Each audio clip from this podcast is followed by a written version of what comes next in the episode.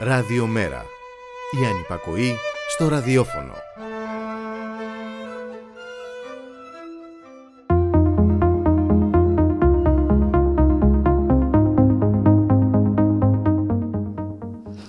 Το μόνο θύμα που αναγνώρισε ο Κυριάκος Μητσοτάκης από την καταστροφική πορεία της κυβέρνησής του που έχει διαπεράσει από άκρη άκρη τον κοινωνικό ιστό είναι ο τραυματισμένος αστυνομικός στη Νέα Σμύρνη.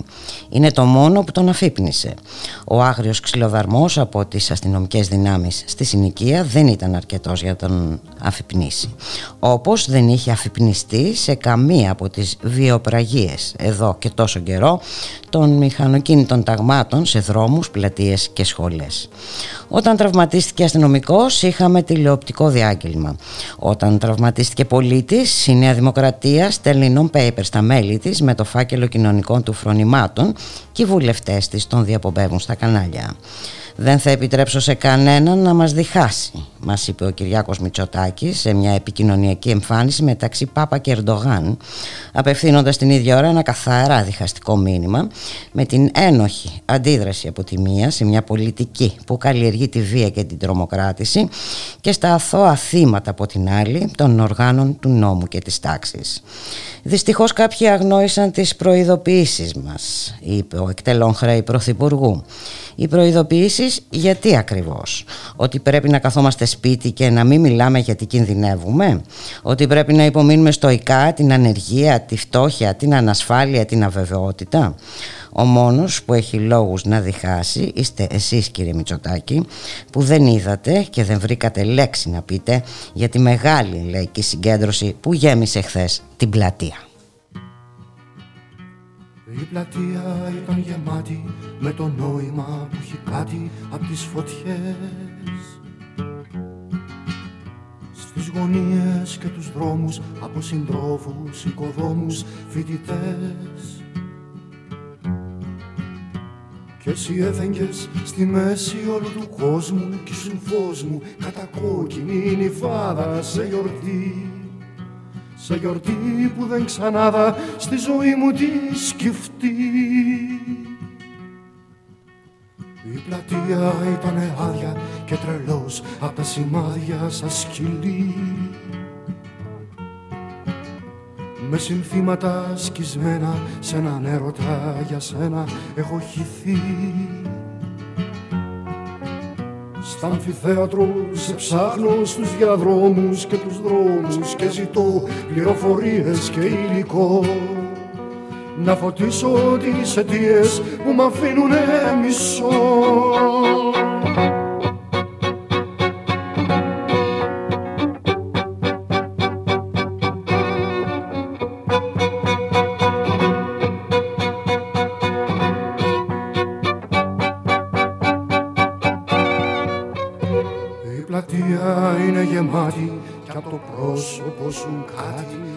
σωθεί.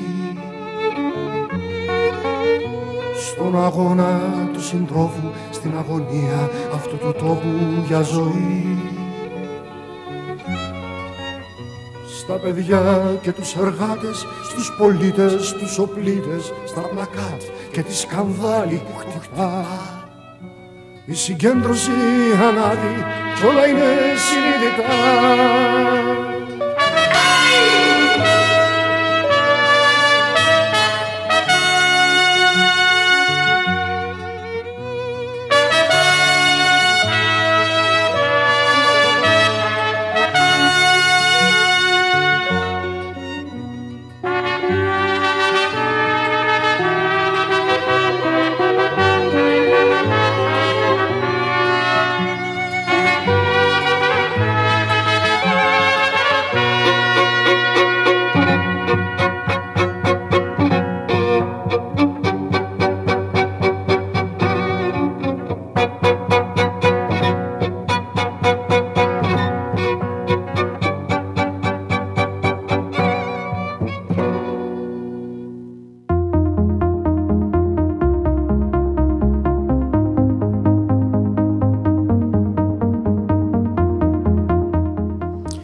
μεσημέρι φίλες και φίλοι, ακροάτριες και ακροατές. Είστε συντονισμένοι στο radiomera.gr, το στίγμα της μέρας Θα είμαστε μαζί μέχρι τις 2 στη ρύθμιση του ήχου ο Γιώργος Νομικός, στην παραγωγή της εκπομπής η Γιάννα Θανασίου, στο μικρόφωνο η Μπουλικά Μιχαλοπούλου και η τυφλή οργή δεν οδηγεί πουθενά.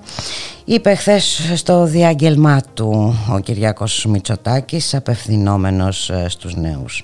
Προφανώς πάντως δεν εισακούστηκε από τους νέους αστυνομικούς.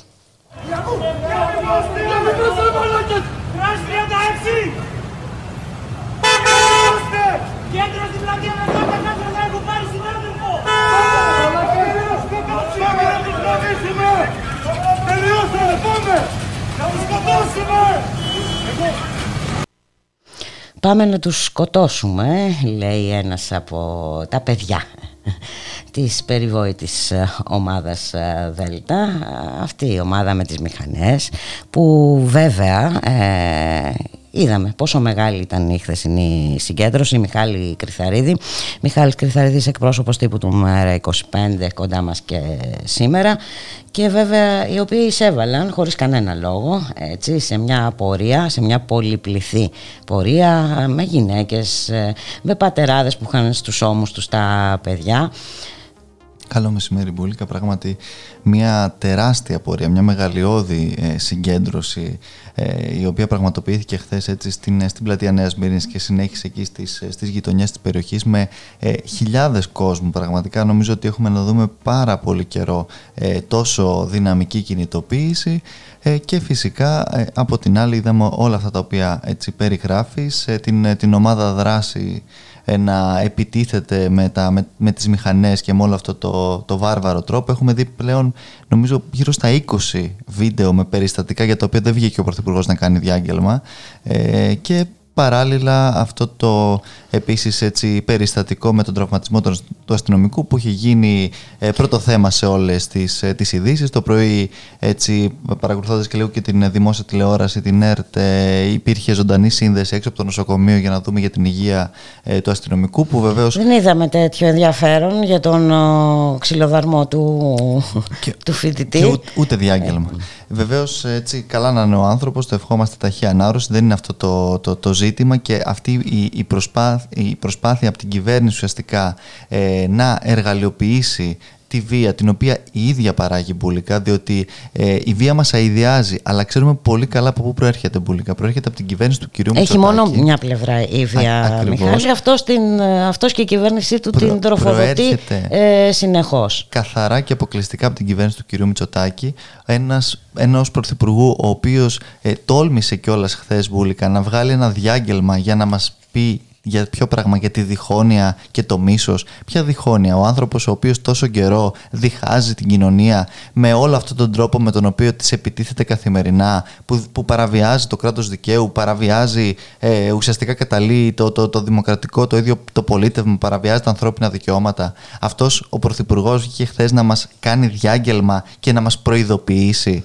Αν είναι δυνατόν. Ένας άνθρωπος ο οποίος πραγματικά έχει... Ε, ευτελίσει οποιαδήποτε έτσι ε, έννοια και αξία εμπουλικά των, ε, των, των δικαιωμάτων και των ελευθεριών των πολιτών.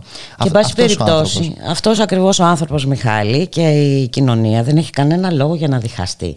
Δηλαδή, ποια κοινωνία να διχαστεί; Η κοινωνία που αντιμετωπίζει τα ίδια προβλήματα; Ακριβώς. Μα την κοινωνία μπουλικά τι διχάζει ο κ. Μητσοτάκης όταν προσπαθεί να την διχάσει σε ε, φερόμενους ε, υποστηρικτές του, του Δημήτρη Κουφοντίνα όταν η, η, ουσία και, και το ζήτημα είναι τελείως άλλο. Είναι η εφαρμογή του, του ίδιου της, του νόμου, της κυβέρνησης του κυρίου Μητσοτάκη. Όταν προσπαθεί να την ε, διχάσει στα δικά της θύματα και στα δικά μας, όταν ε, ο, η, βία αυτή έτσι έχει ξεκινήσει με όλη αυτή την, την αχαλήνοτη ε, συμπεριφορά και την ε, ε, χρυσοχοίδιο πραγματικά στην νομοκρατία την οποία χτίζει όλο αυτόν τον καιρό. αυτό, αυτή είναι η, η στρατηγική επιλογή ε, της κυβέρνησης και ενός πρωθυπουργού Μπούλικα που πραγματικά δεν μπορώ να καταλάβω και τι παριστάνει. Βγήκε πάλι χθες να μας κάνει διάγγελμα. Είναι αυτό κοινοβουλευτική παράδοση. Έχει, έχουμε καταστεί προεδρική δημοκρατία και δεν το ξέρουμε. Έχουμε, έχει επιστρέψει μήπως ο βασιλιάς. Διότι από την, την ίδια στιγμή που ο Πρωθυπουργός έτσι απαξιώνει καθημερινά τη Βουλή και δεν έρχεται να απαντήσει έτσι στα, στα, στα εγκλήματα τα οποία διαπράττει καθημερινά η κυβέρνησή του, βγαίνει κάθε τρεις και λίγο έτσι στο προνομιακό του πεδίο, στα μέσα τα οποία ε, τον λιβανίζουν όλη μέρα και όλη νύχτα, να μας κάνει διάγγελμα και να μας νουθετεί. Ποιος, ο άνθρωπος ο οποίος ένα χρόνο τώρα δεν έχει κάνει τίποτα για όλα όσα λέμε, ένα χρόνο τώρα και δύο βασικά πλέον, έτσι, ε, εγκαθιδρεί ένα αστυνομικό κράτος το οποίο επιτίθεται καθημερινά στην νεολαία, στην κοινωνία, σε όλους όσους αντιδρούν και ε, αντιστέκονται σε όλη αυτή την, ε, την διστοπική πραγματικά ε, κανονικότητα την οποία προσπαθεί να επιβάλλει. Ο άνθρωπος ο οποίος ήρθε μπουλικα για να καθαρίσει τα εξάρχεια έτσι, και έχει ε, ε, πραγματικά δημιουργήσει οργή και αγανάκτηση στον κόσμο σε μια σειρά από περιοχές στην Αθήνα. Θυμόμαστε την Αγία Παρασκευή, θυμόμαστε την Κυψέλη, θυμόμαστε το Παγκράτη, θυμόμαστε, βλέπουμε τώρα τα όσα γίνονται στη Νέα Σμύρνη. Έτσι. Με, με τον νόμο και την τάξη που βλέπουμε καθημερινά πώς ε, οδηγεί καθαρά τη χώρα σε ένα αυταρχικό καθεστώς το οποίο δεν έχει κανένα φραγμό οι αστυνομικοί της, ε, της δράσης του κυρίου Χρυσοχοίδη να έτσι φωνάζουν πάμε να, να σκοτώσουμε και να... Είχαμε πολλά περιστατικά πάντως Μιχάλη. Είχαμε εισβολή σε κατάστημα και επίθεση και ομάδας ξυλο, αστυνομικών σε ακινητοποιημένο πολίτη.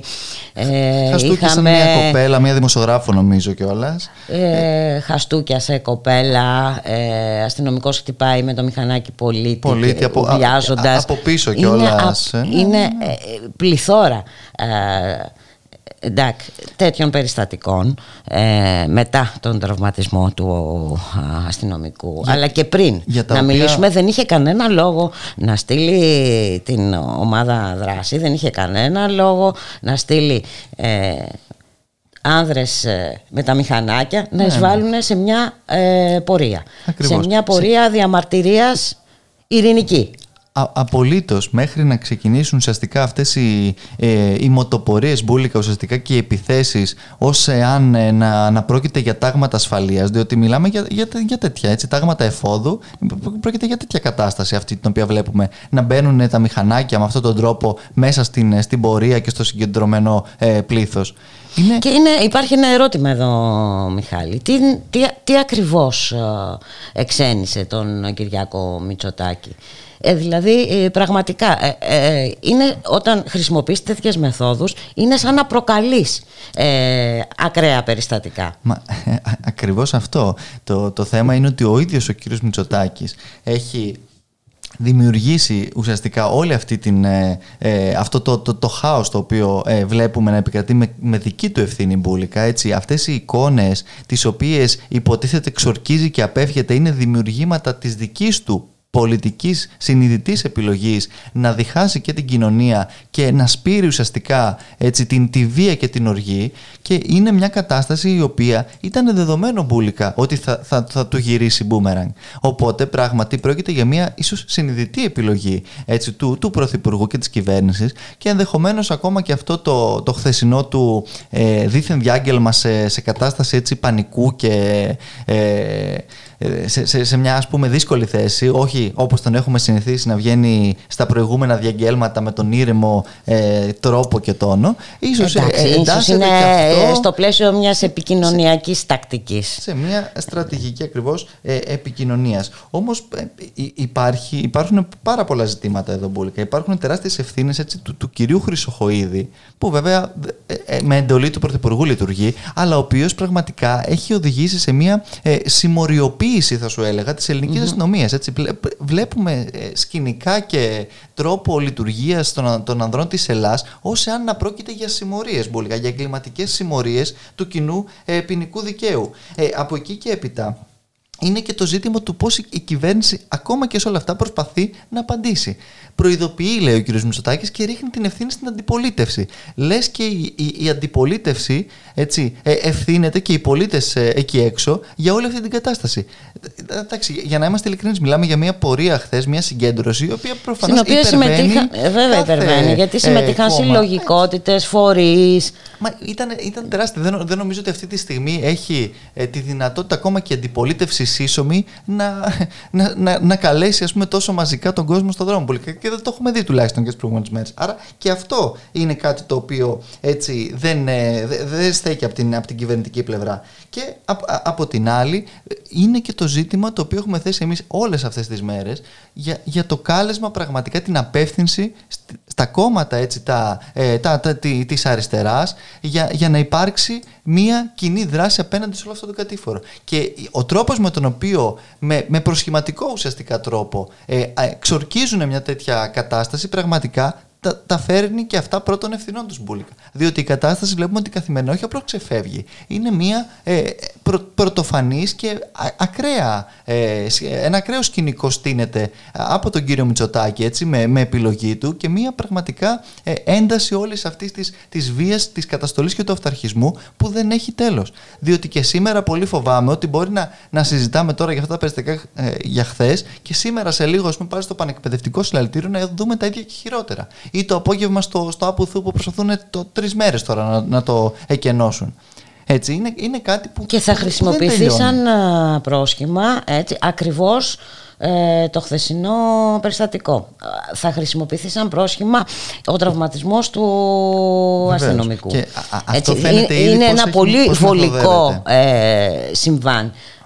Ακριβώς. Αυτό φαίνεται ακριβώς ήδη πώς μεθοδεύεται και για, ο, και για αυτό το περιστατικό μπουλικα να πούμε ότι την ευθύνη την έχει αποκλειστικά η κυβέρνηση και ο ίδιος ο Πρωθυπουργός, που επιλέγει όλη αυτή ε, την, την πορεία και την διολίσθηση πραγματικά σε μια αντιδημοκρατική ε, ροπή και την, την, την οποία βλέπουμε καθημερινά και η οποία πλέον εξοργίζει ευθέως ε, μπουλικα τους πολίτες. Πολίτες που υπερβαίνουν ε, τα, τα κόμματα της αντιπολίτευσης, πολίτες που δεν αυτοτοποθετούνται ντε και καλά στην αριστερά ή οπουδήποτε άλλο, πολίτες οι οποίοι έχουν φτάσει ως ένα σημείο που λένε ως εδώ και φτάνει πια με όλη αυτή την κατάσταση. Είναι πολλά που έχουν να αντιμετωπίζουν, που αντιμετωπίζουν οι πολίτες αυτής της ε, χώρας σε πολλά επίπεδα, Μιχάλη. Ακριβώς. Και δε, δεν ανέχονται να, να αντιμετωπίζουν μπουλικα παράλληλα και ταυτόχρονα την, τη, τη, τη, βίαιη επίθεση από τη δράση, από τους Δίας, από τα μάτια, από οποιονδήποτε. Έτσι, να, να βγαίνουν, γιατί δεν πρέπει να ξεχνάμε και πώς ξεκίνησε όλο αυτό. Έτσι, με έναν άνθρωπο ο οποίος τηρώντας τα περιοριστικά μέτρα βγήκε στη γειτονιά του, στην πλατεία του έτσι,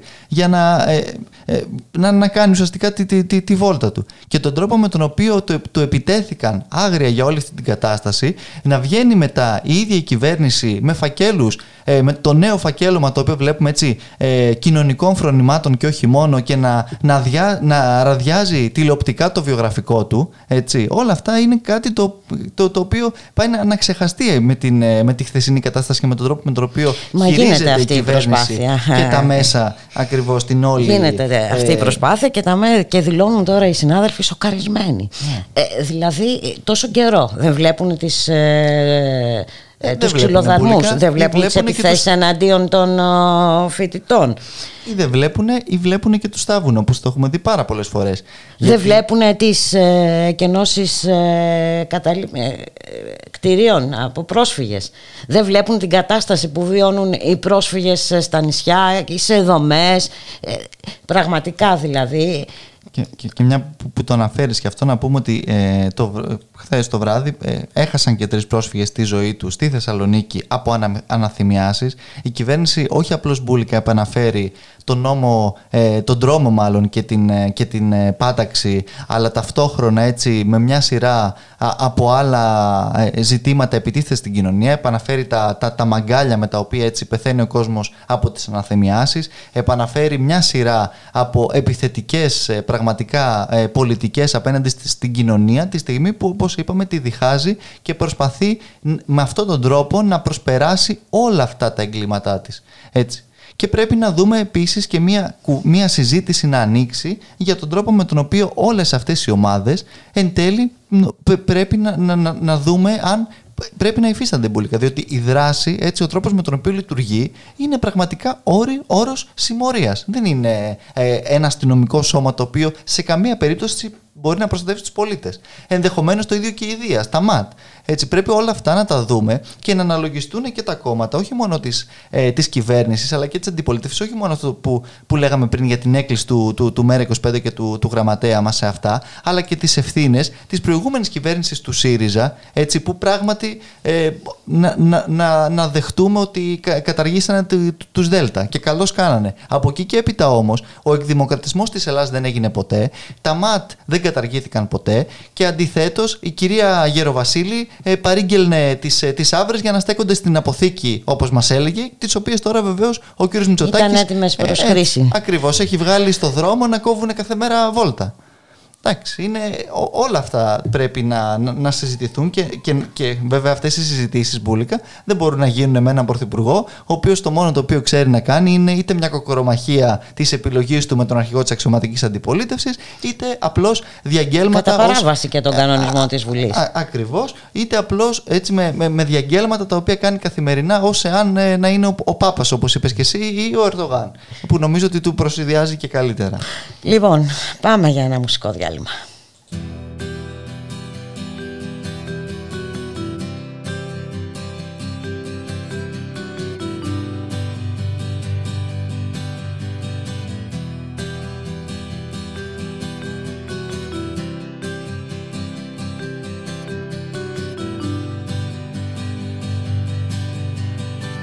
Τα λόγια μου είναι μια γλυκιά προσευχή Κουρνιάζουν έξω από το κλεισμένο σου παράθυρο κι αν τα άφηνες θα ανοίγαν μια ρογμή Απ' το μικρό κελί σου ως το άπειρο. Μα σοπαίνεις και θρυνείς σαν τον κατάδικο. Πάνω απ' τη στάχτη που σκεπάζει τον παράδεισο. Πάνω απ' τη στάχτη. Βάλε φωτιά σ' ό,τι σε καίει, σ' ό,τι σου τρώει την ψυχή. Έξω οι δρόμοι αναπνέουν, διψασμένοι ανοιχτοί Είναι η αγάπη ένα ταξίδι από γιορτή σε γιορτή. Ζήσε μαζί μου στον αέρα, στη φωτιά, στη βροχή.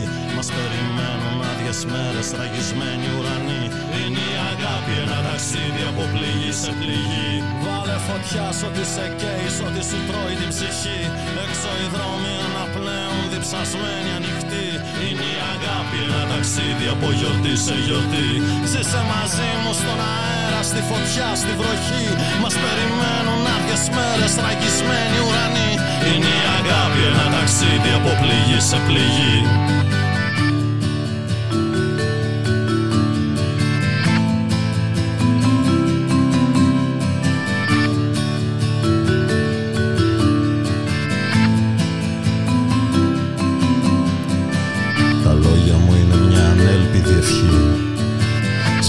φώτα μέσα στο άχαρο δωμάτιο. Κι αν τα άφηνες θα καίγαν τη σιωπή Και θα διαλύαν το κρυμμένο σου παράπονο. Μα εσύ σωπαίνεις και θρύνεις σαν τον κατάδικο Πάνω από τη στάχτη που σκεπάζει τον παράδεισο. Πάνω από τη στάχτη Βάλε φωτιά σ' ό,τι σε καίει, σ' ό,τι σου τρώει την ψυχή. Έξω οι δρόμοι αναπνέουν, διψασμένοι ανοιχτοί. Είναι η αγάπη ένα ταξίδι από γιορτή σε γιορτή. Ζήσε μαζί μου στον αέρα, στη φωτιά, στη βροχή. Μας περιμένουν άδειες μέρες, ραγισμένοι ουρανοί. Είναι η αγάπη ένα ταξίδι από πληγή σε πληγή. Βάλε φωτιά σ' ό,τι σε καίεις, σ' ό,τι σου τρώει την ψυχή. Υπάρχει ακόμα, υπάρχει κάτι που δεν έχει χαθεί. Είναι η αγάπη αγάπη ένα ταξίδι από γιορτή σε γιορτή. Ζήσε μαζί μου στον αέρα, στη φωτιά, στη βροχή. Μας περιμένουν άδειες μέρες, ραγισμένοι ουρανοί. Είναι η αγάπη ένα ταξίδι από πληγή σε πληγή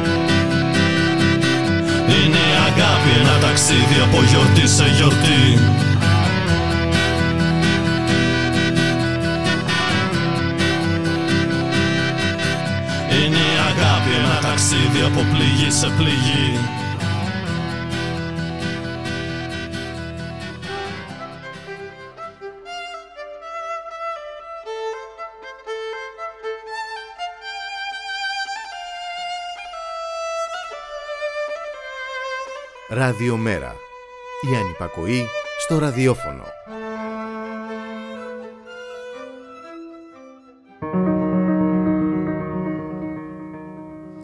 Πάντως Μιχάλη, εγώ προσωπικά επειδή είμαι και αρκετά μεγάλη στην ηλικία, ε, το έχω ζήσει πολλές ε, φορές. Όποτε υπάρχει μαζική αντίδραση του λαού σε μια απόφαση, σε μια, σε μια ενέργεια, σε κάποιο γεγονός και τώρα βέβαια οι αφορμές που μας έχει δώσει αυτή η κυβέρνηση είναι πάμπολες, ε, έτσι κατά ένα πολύ περίεργο τρόπο ε, στείνεται η επιχείρηση που θα δώσει τα αναγκαία επιχειρήματα σε δημοσιογράφους εντός εισαγωγικών, σε στελέχη της ε, κυβέρνησης ε, και σε άλλους ε, πρόθυμους να ακολουθήσουν να δώσουν λοιπόν τα επιχειρήματα ώστε αυτό το γεγονός της λαϊκής αντίδρασης να θολώσει και αυτό το βλέπουμε και τώρα χαρακτηριστικά έτσι. εντελώς αποσιωπήθηκε ξαφνικά η, η πολύ μεγάλη συμμετοχή του κόσμου χθες στην πλατεία της Νέας Μύρνης και το μόνο που θέλουν να βλέπουμε πλέον είναι ο τραυματισμός του αστυνομικού. Ακριβώς Μπούλικα και πολύ σωστά λες ότι είναι ε, συνήθις ε, τακτική και πρακτική έτσι τόσο η ε, διάφοροι προβοκατόρικοι ουσιαστικά έτσι, ε, μηχανισμοί που λειτουργούν ή ακόμα και με, με όρους ε, παρακράτους πολλές φορές που, που, βλέπουμε, που βλέπουμε να στείνονται ακριβώς όχι μόνο ε, για να αλλάξει η ατζέντα και να αλλάξει το αφήγημα αλλά για να, να απονομιμοποιηθούν μπουλικα και οι ίδιες αυτές καθεαυτές οι κινητοποιήσεις. Έτσι, αυτό είναι κάτι που νομίζω πως Μπορεί εγώ να μην το θυμάμαι από πολύ παλιά που λες και εσύ. Ωστόσο τουλάχιστον στην πρόσφατη σύγχρονη ε, μνημονιακή ιστορία της χώρας Είναι κάτι που νομίζω ότι έχει, βιο, έχει γίνει ένα, ε, ένα έτσι, ε, για τους πολίτες. Και εντάξει είναι και ακριβώς και ένας... λόγος παραπάνω για τον οποίο πρέπει και τα, τα, τα κόμματα έτσι, της, αντιπολίτευσης, αλλά και οι πολίτες εκεί έξω και η κοινωνία να αντιδράσει έτσι όλη αυτή την κατάσταση, αλλά να αντιδράσει έτσι με έναν δυναμικό τρόπο, αλλά και συντεταγμένο. Mm-hmm. Χωρίς δηλαδή ακριβώς να, να, να δοθούν οι δυνατότητες, οι ευκαιρίες και τα περιθώρια για τον οποιοδήποτε κύριο Μητσοτάκη ή τα παπαγαλάκια του που ξέρουμε πολύ καλά τι θα κάνουν και τι κάνουν. Εδώ το κάνουν ε, χωρίς ε, την οποιαδήποτε αφορμή. Πόσο μάλλον έτσι, αν ναι. δημιουργήσουν ε, την, ε, τις συνθήκες εκείνης της, ε, ε, του σκηνικού της έντασης δηλαδή, το οποίο τους βολεύει όντως πάρα πολύ για να μπορέσουν ε, να καταστήλουν τις οποιασδήποτε αντιδράσεις. Και μπορεί μέρος αυτού όντως να είναι και το χθεσινό διάγγελμα του Πρωθυπουργού Μπούλικα, το οποίο έτσι... Ε, δεν, δεν είναι κάτι που ε, μας έχει ε, συνηθίσει ε, πέρα από την πανδημία δηλαδή να, να, να παρεμβαίνει έτσι κατά αυτόν τον τρόπο πολύ σύντομα σε ώρα βέβαια εχμής και όλα τηλεοπτικής να πω ε, για να μπορέσει να, να, να στείλει το μήνυμά του αυτό το δικό στους, του το μήνυμα. Ε, πάντως ε, οι συνθήκες θα έλεγα ότι είναι ιδιαίτερες αυτή τη φορά Μιχάλη γιατί είπαμε είναι πάρα πολλές οι αφορμές ε, πάρα πολλοί οι λόγοι για να αντιδράσει αυτός ο κόσμος. Ε, μην ξεχνάμε τι γίνεται στα νοσοκομεία, τι γίνεται με την πανδημία, μην ε, ξεχνάμε τι κούραση έχει συσσωρευτεί στον κόσμο. Γίνεται στην οικονομία. Που έχουμε το πιο σκληρό lockdown στην Ευρώπη. Τι γίνεται με, με μια κυβέρνηση που άλλα λέει και άλλα κάνει μπουλικα διαρκώς και αυτοαναιρείται καθημερινά έτσι με τον τρόπο με τον οποίο μια ανοίγει, μια κλείνει, μια ξαναανοίγει, μια ξανακλίνει. Τι γίνεται με τον τουρισμό που ακούμε τώρα ξαφνικά ότι μέχρι 15 Μαΐου ε, όλα θα είναι καλά και, και, και, και θα έρθουν οι, οι ορδές των τουριστών όπως και πέρυσι μας λέει κιόλας η κυβέρνηση και πέρυσι ήταν τρομερά πετυχημένη ας πούμε τουριστική χρονιά και ε, ε, αν το, στο όπως και πέρυσι συμπεριλαμβάνεται και, το, και τον τρόπο με τον οποίο κιόλας διαχειρίστηκαν την έλευση των τουριστών, δηλαδή ε, χωρίς τεστ, χωρίς καμία ε, πραγματική προστασία, εντάξει, καταλαβαίνουμε ε, τι, τι σκέφτεται πάλι η κυβέρνηση και πού το πάει. Αλλά πραγματικά όπως ε, λες, πλέον η, η αντίδραση του κόσμου είναι ε, μαζική ακριβώς γιατί υπάρχει μια συσσωρευμένη οργή για μια σειρά από ζητήματα. Έτσι, και δεν είναι τυχαίο που πλέον σχεδόν καθημερινά υπάρχει κόσμος στο, στο δρόμο μπουλικα. Δηλαδή τώρα σήμερα είναι το πανεκπαιδευτικό. Αύριο έχουν προκηρύξει έτσι οι δικηγορικοί συλλόγοι και τα λοιπά για τη μέρα της ε, δράσης για τη δημοκρατία. Mm-hmm. Ε, μεθαύριο είναι πάλι κινητοποίηση για το Δημήτρη Κουφοντίνη. Ενδεχομένως να, ξε, να υπάρξει και κάτι για τη Νέα Σμύρνη. Δηλαδή είναι πλέον μια κατάσταση στην οποία όντως ο κόσμος και πολύ μαζικά, διότι ξαναλέω, οι, οι, οι χιλιάδες ε, κόσμου τον οποίο είδαμε χθες στη Νέα Σμύρνη είναι κάτι το οποίο νομίζω πως ε, ε, έχουμε να το δούμε χρόνια έτσι, στην, ε, σε επίπεδο κινητοποιήσεων στη, στη χώρα μας και είναι κάτι το οποίο πράγματι έχει δημιουργήσει ο, ο κύριος Μητσοτάκης με όλη αυτή την πολιτική έτσι, δράση του σε μια σειρά αποζητήματα. Διότι δεν είναι μόνο ακριβώς το, τα, τα, τα πολύ πρόσφατα. Αυτό ήταν απλά μια σταγόνα που ξεχύλισε ένα ποτήρι το οποίο περιλαμβάνει μέσα ωστόσο όλα αυτά τα οποία βλέπουμε καθημερινά, όλα αυτά τα οποία καθημερινά να προσπαθούν να θάψουν με τεράστιο, ε, με, με, με, αρκετά περίτεχνα έτσι, τα, τα, τα μέσα ε, μαζικής έτσι, ενημέρωσης και όλα αυτά τα οποία ωστόσο η κοινωνία πλέον ε, μαθαίνει με τον ένα ή με τον άλλο τρόπο και όπως είπες ε, και το συζητάγαμε μάλλον τώρα στο, στο μουσικό διάλειμμα για τη δύναμη κιόλας των ε, το social media. Είδαμε ας πούμε την, την τεράστια αυτή αντίδραση που, που υπήρξε χθες κάτω από την ανάρτηση του, του, του, του Πρωθυπουργού για το, για το διάγγελμά του, το τι γίνεται από χιλιάδες κόσμου πραγματικά, από τις αντιδράσεις, οι οποίες είναι... Ε, ε, υπάρχει μια έντονη οργή στην κοινωνία. Και είναι κάτι το οποίο και ξαναλέω... έχει προηγηθεί και μια πολύ δύσκολη δεκαετία. Έχει προηγηθεί μια πολύ δύσκολη δεκαετία. Ε, έπεται μια πολύ δύσκολη ε, οικονομική πάλι ε, συνθήκη διότι όλα αυτά βεβαίως ε, εδώ είναι και έρχονται. Και τη στιγμή που όπως είπες και εσύ συνεχίζουν να δίνουν τη μάχη ε, οι γιατροί και οι νοσηλευτές στα νοσοκομεία συνεχίζει η κυβέρνηση να μην κάνει τίποτα γι' αυτό. Διαβάζουν τώρα πριν λίγο διάβαζα νέα ανακοίνωση του Υπουργείου Υγείας που δίνει κίνητρα λέει στους ιδιώτες να συμπράξουν στο, στο, στο, Εθνικό Σύστημα Υγείας. Κίνητρα έτσι αυτή τη στιγμή που υποτίθεται Χθες είχαμε 3.000 κρούσματα. Έτσι. Το, το, σπάσαμε κάθε ρεκόρ για την κυβέρνηση.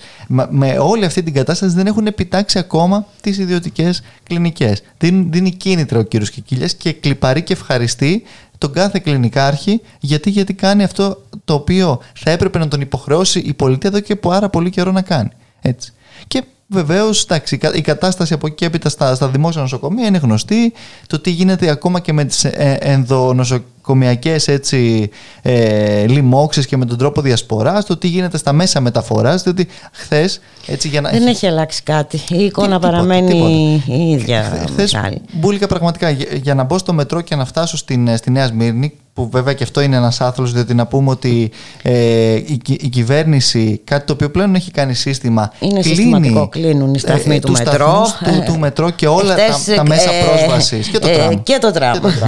όλα τα μέσα πρόσβασης των πολιτών στις συγκεντρώσεις κάτι που βεβαίως και αυτό παρακολεί το συνταγματικό τους δικαίωμα και η δικαιολογία δεν είναι το ότι μπαίνουν οι πολίτες μέσα και σπάνε ε, τα, τα μηχανήματα διότι χθες είχαν κλείσει σταθμούς του μετρό οι οποίοι ήταν ε, σε τεράστιες χιλιομετρικές αποστάσεις από την πλατεία της Νέας Μύρνης. Ε, οπότε ε, υπάρχει όλο αυτό και μπαίνεις στα μέσα ωστόσο μεταφοράς και, και βλέπεις μια εικόνα η οποία πραγματικά είναι ε, τρομακτική. Αλλά αυτή την εικόνα... Ε, τη, τη, Σε κανένα σκέφτεσαι να μπω ή να μην μπω; Ακριβώς, ναι. γιατί μιλάμε και για κλειστό χώρο έτσι. Διότι έρχεται μετά η κυβέρνηση και σου λέει για τις συγκεντρώσεις και τα λοιπά. Ε, για, για, τα, για τα μέσα μεταφοράς που έχει την ευθύνη ωστόσο και που είναι σε κλειστό χώρο δεν έχει κάνει τίποτα απολύτως και για όλα αυτά τα οποία λέμε έτσι. Εντάξει, είναι πραγματικά εγκληματικές οι ευθύνες και όσο και να προσπαθεί η Μπούλικα ο κ. Μητσοτάκης να πετάξει για άλλη μια φορά τον μπαλάκι των ευθυνών από πάνω του, δεν περνάει πλέον αυτό στην κοινωνία ό,τι και να, όσες ζωντανές συνδέσεις και να κάνουν όλη μέρα ε, τα μέσα τα οποία ε, ποικιλοτρόπως και παχυ, ε, με, με, με, παχυλό, ε, με, με παχυλούς πόρους ε, τροφοδοτεί καθημερινά δεν μπορούν να περάσουν στην κοινωνία ένα μήνυμα τόσο διαφορετικής πραγματικότητας από αυτή την οποία βιώνουν καθημερινά οι πολίτες. Και μια και έλεγες για μέσα ενημέρωσης, ποιο νομίζω ότι είχε καλεσμένο σήμερα η ΕΡΤ το πρωί; Το είδα μπουλικα, τον Πάπα Παπαδημητρίου. Όχι, α, α, βέβαια. Εγώ τον Πάπα Παπαδημητρίου. Το Μάκη το Βορύδη. Α, έχει τον κύριο Βορύδη. Ο οποίος υποστήριξε έτσι, ότι δεν υπάρχουν αγανακτισμένοι πολίτες. Υπάρχουν, όπως είπε, εξτρεμιστές της άκρας αριστεράς. Ε, και πρόσθεσε ότι έχουμε μια καλή και επαγγελματική αστυνομία. Εκεί λοιπόν να δούμε ποιος πραγματικά μπουλικά διχάζει, ποιος δημιουργεί ε, το μίσος ε, και την οργή ε, στην κοινωνία και στους πολίτες. Διότι εντάξει, η κατάσταση φαίνεται πως δεν αλλάζει τίποτα όσον αφορά την, τη στρατηγική και τις λάθος, τις εγκληματικές επιλογές έτσι, της κυβέρνησης.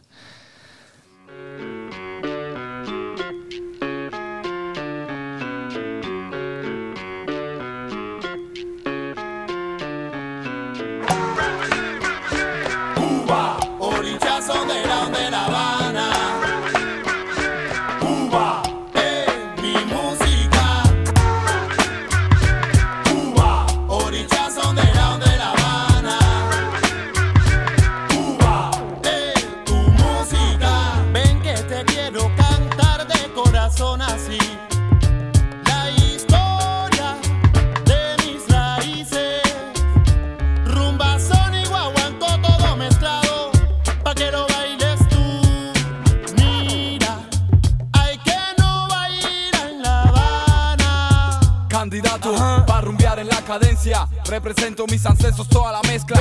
No lo pierdas, bro. Latinoamericano de La Habana, te lo mando con sabor mejor. Aprenderás que en la rumba está la esencia. Que mi guaguanco es sabroso y tiene buena mezcla. A mi vieja y linda Habana, sentimiento de manana. Todo eso representa. Cuba, orillazo de la, de la Habana.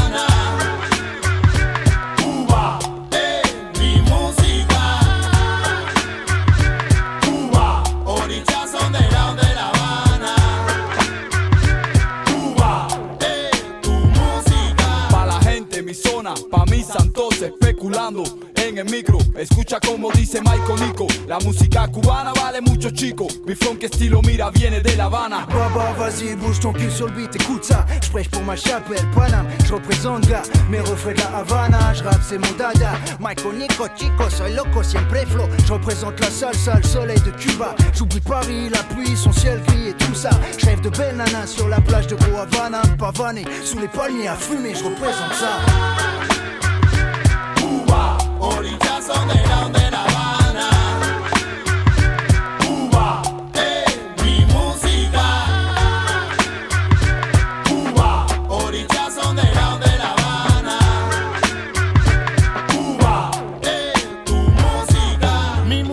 Tiene sabor a melao de caña.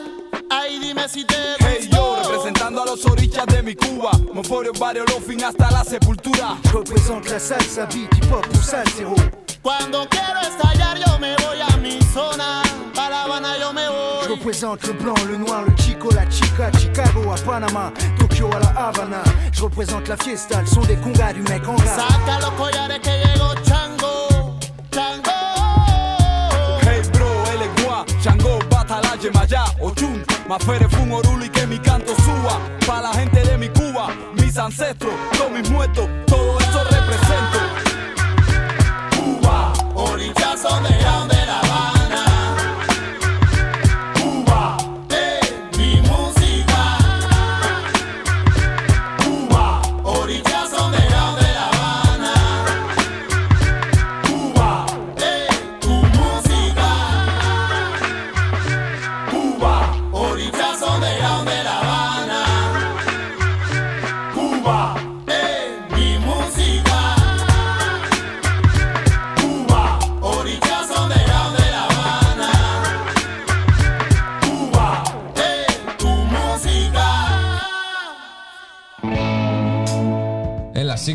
Να πάμε πού; Έχουμε εκπομπή. Τι εκπομπή, μωρέ, αφού έχει απαγόρευση. Ακριβώς γι' αυτό. Εμείς τα λέμε μετά την απαγόρευση. Μετά την απαγόρευση. Κάθε Τρίτη και Παρασκευή, 10 με 12 το βράδυ, με το Θοδωρή Βαρβαρέσο και τον Χρήστο Θανόπουλο. Γιατί οι νέοι έχουμε φωνή.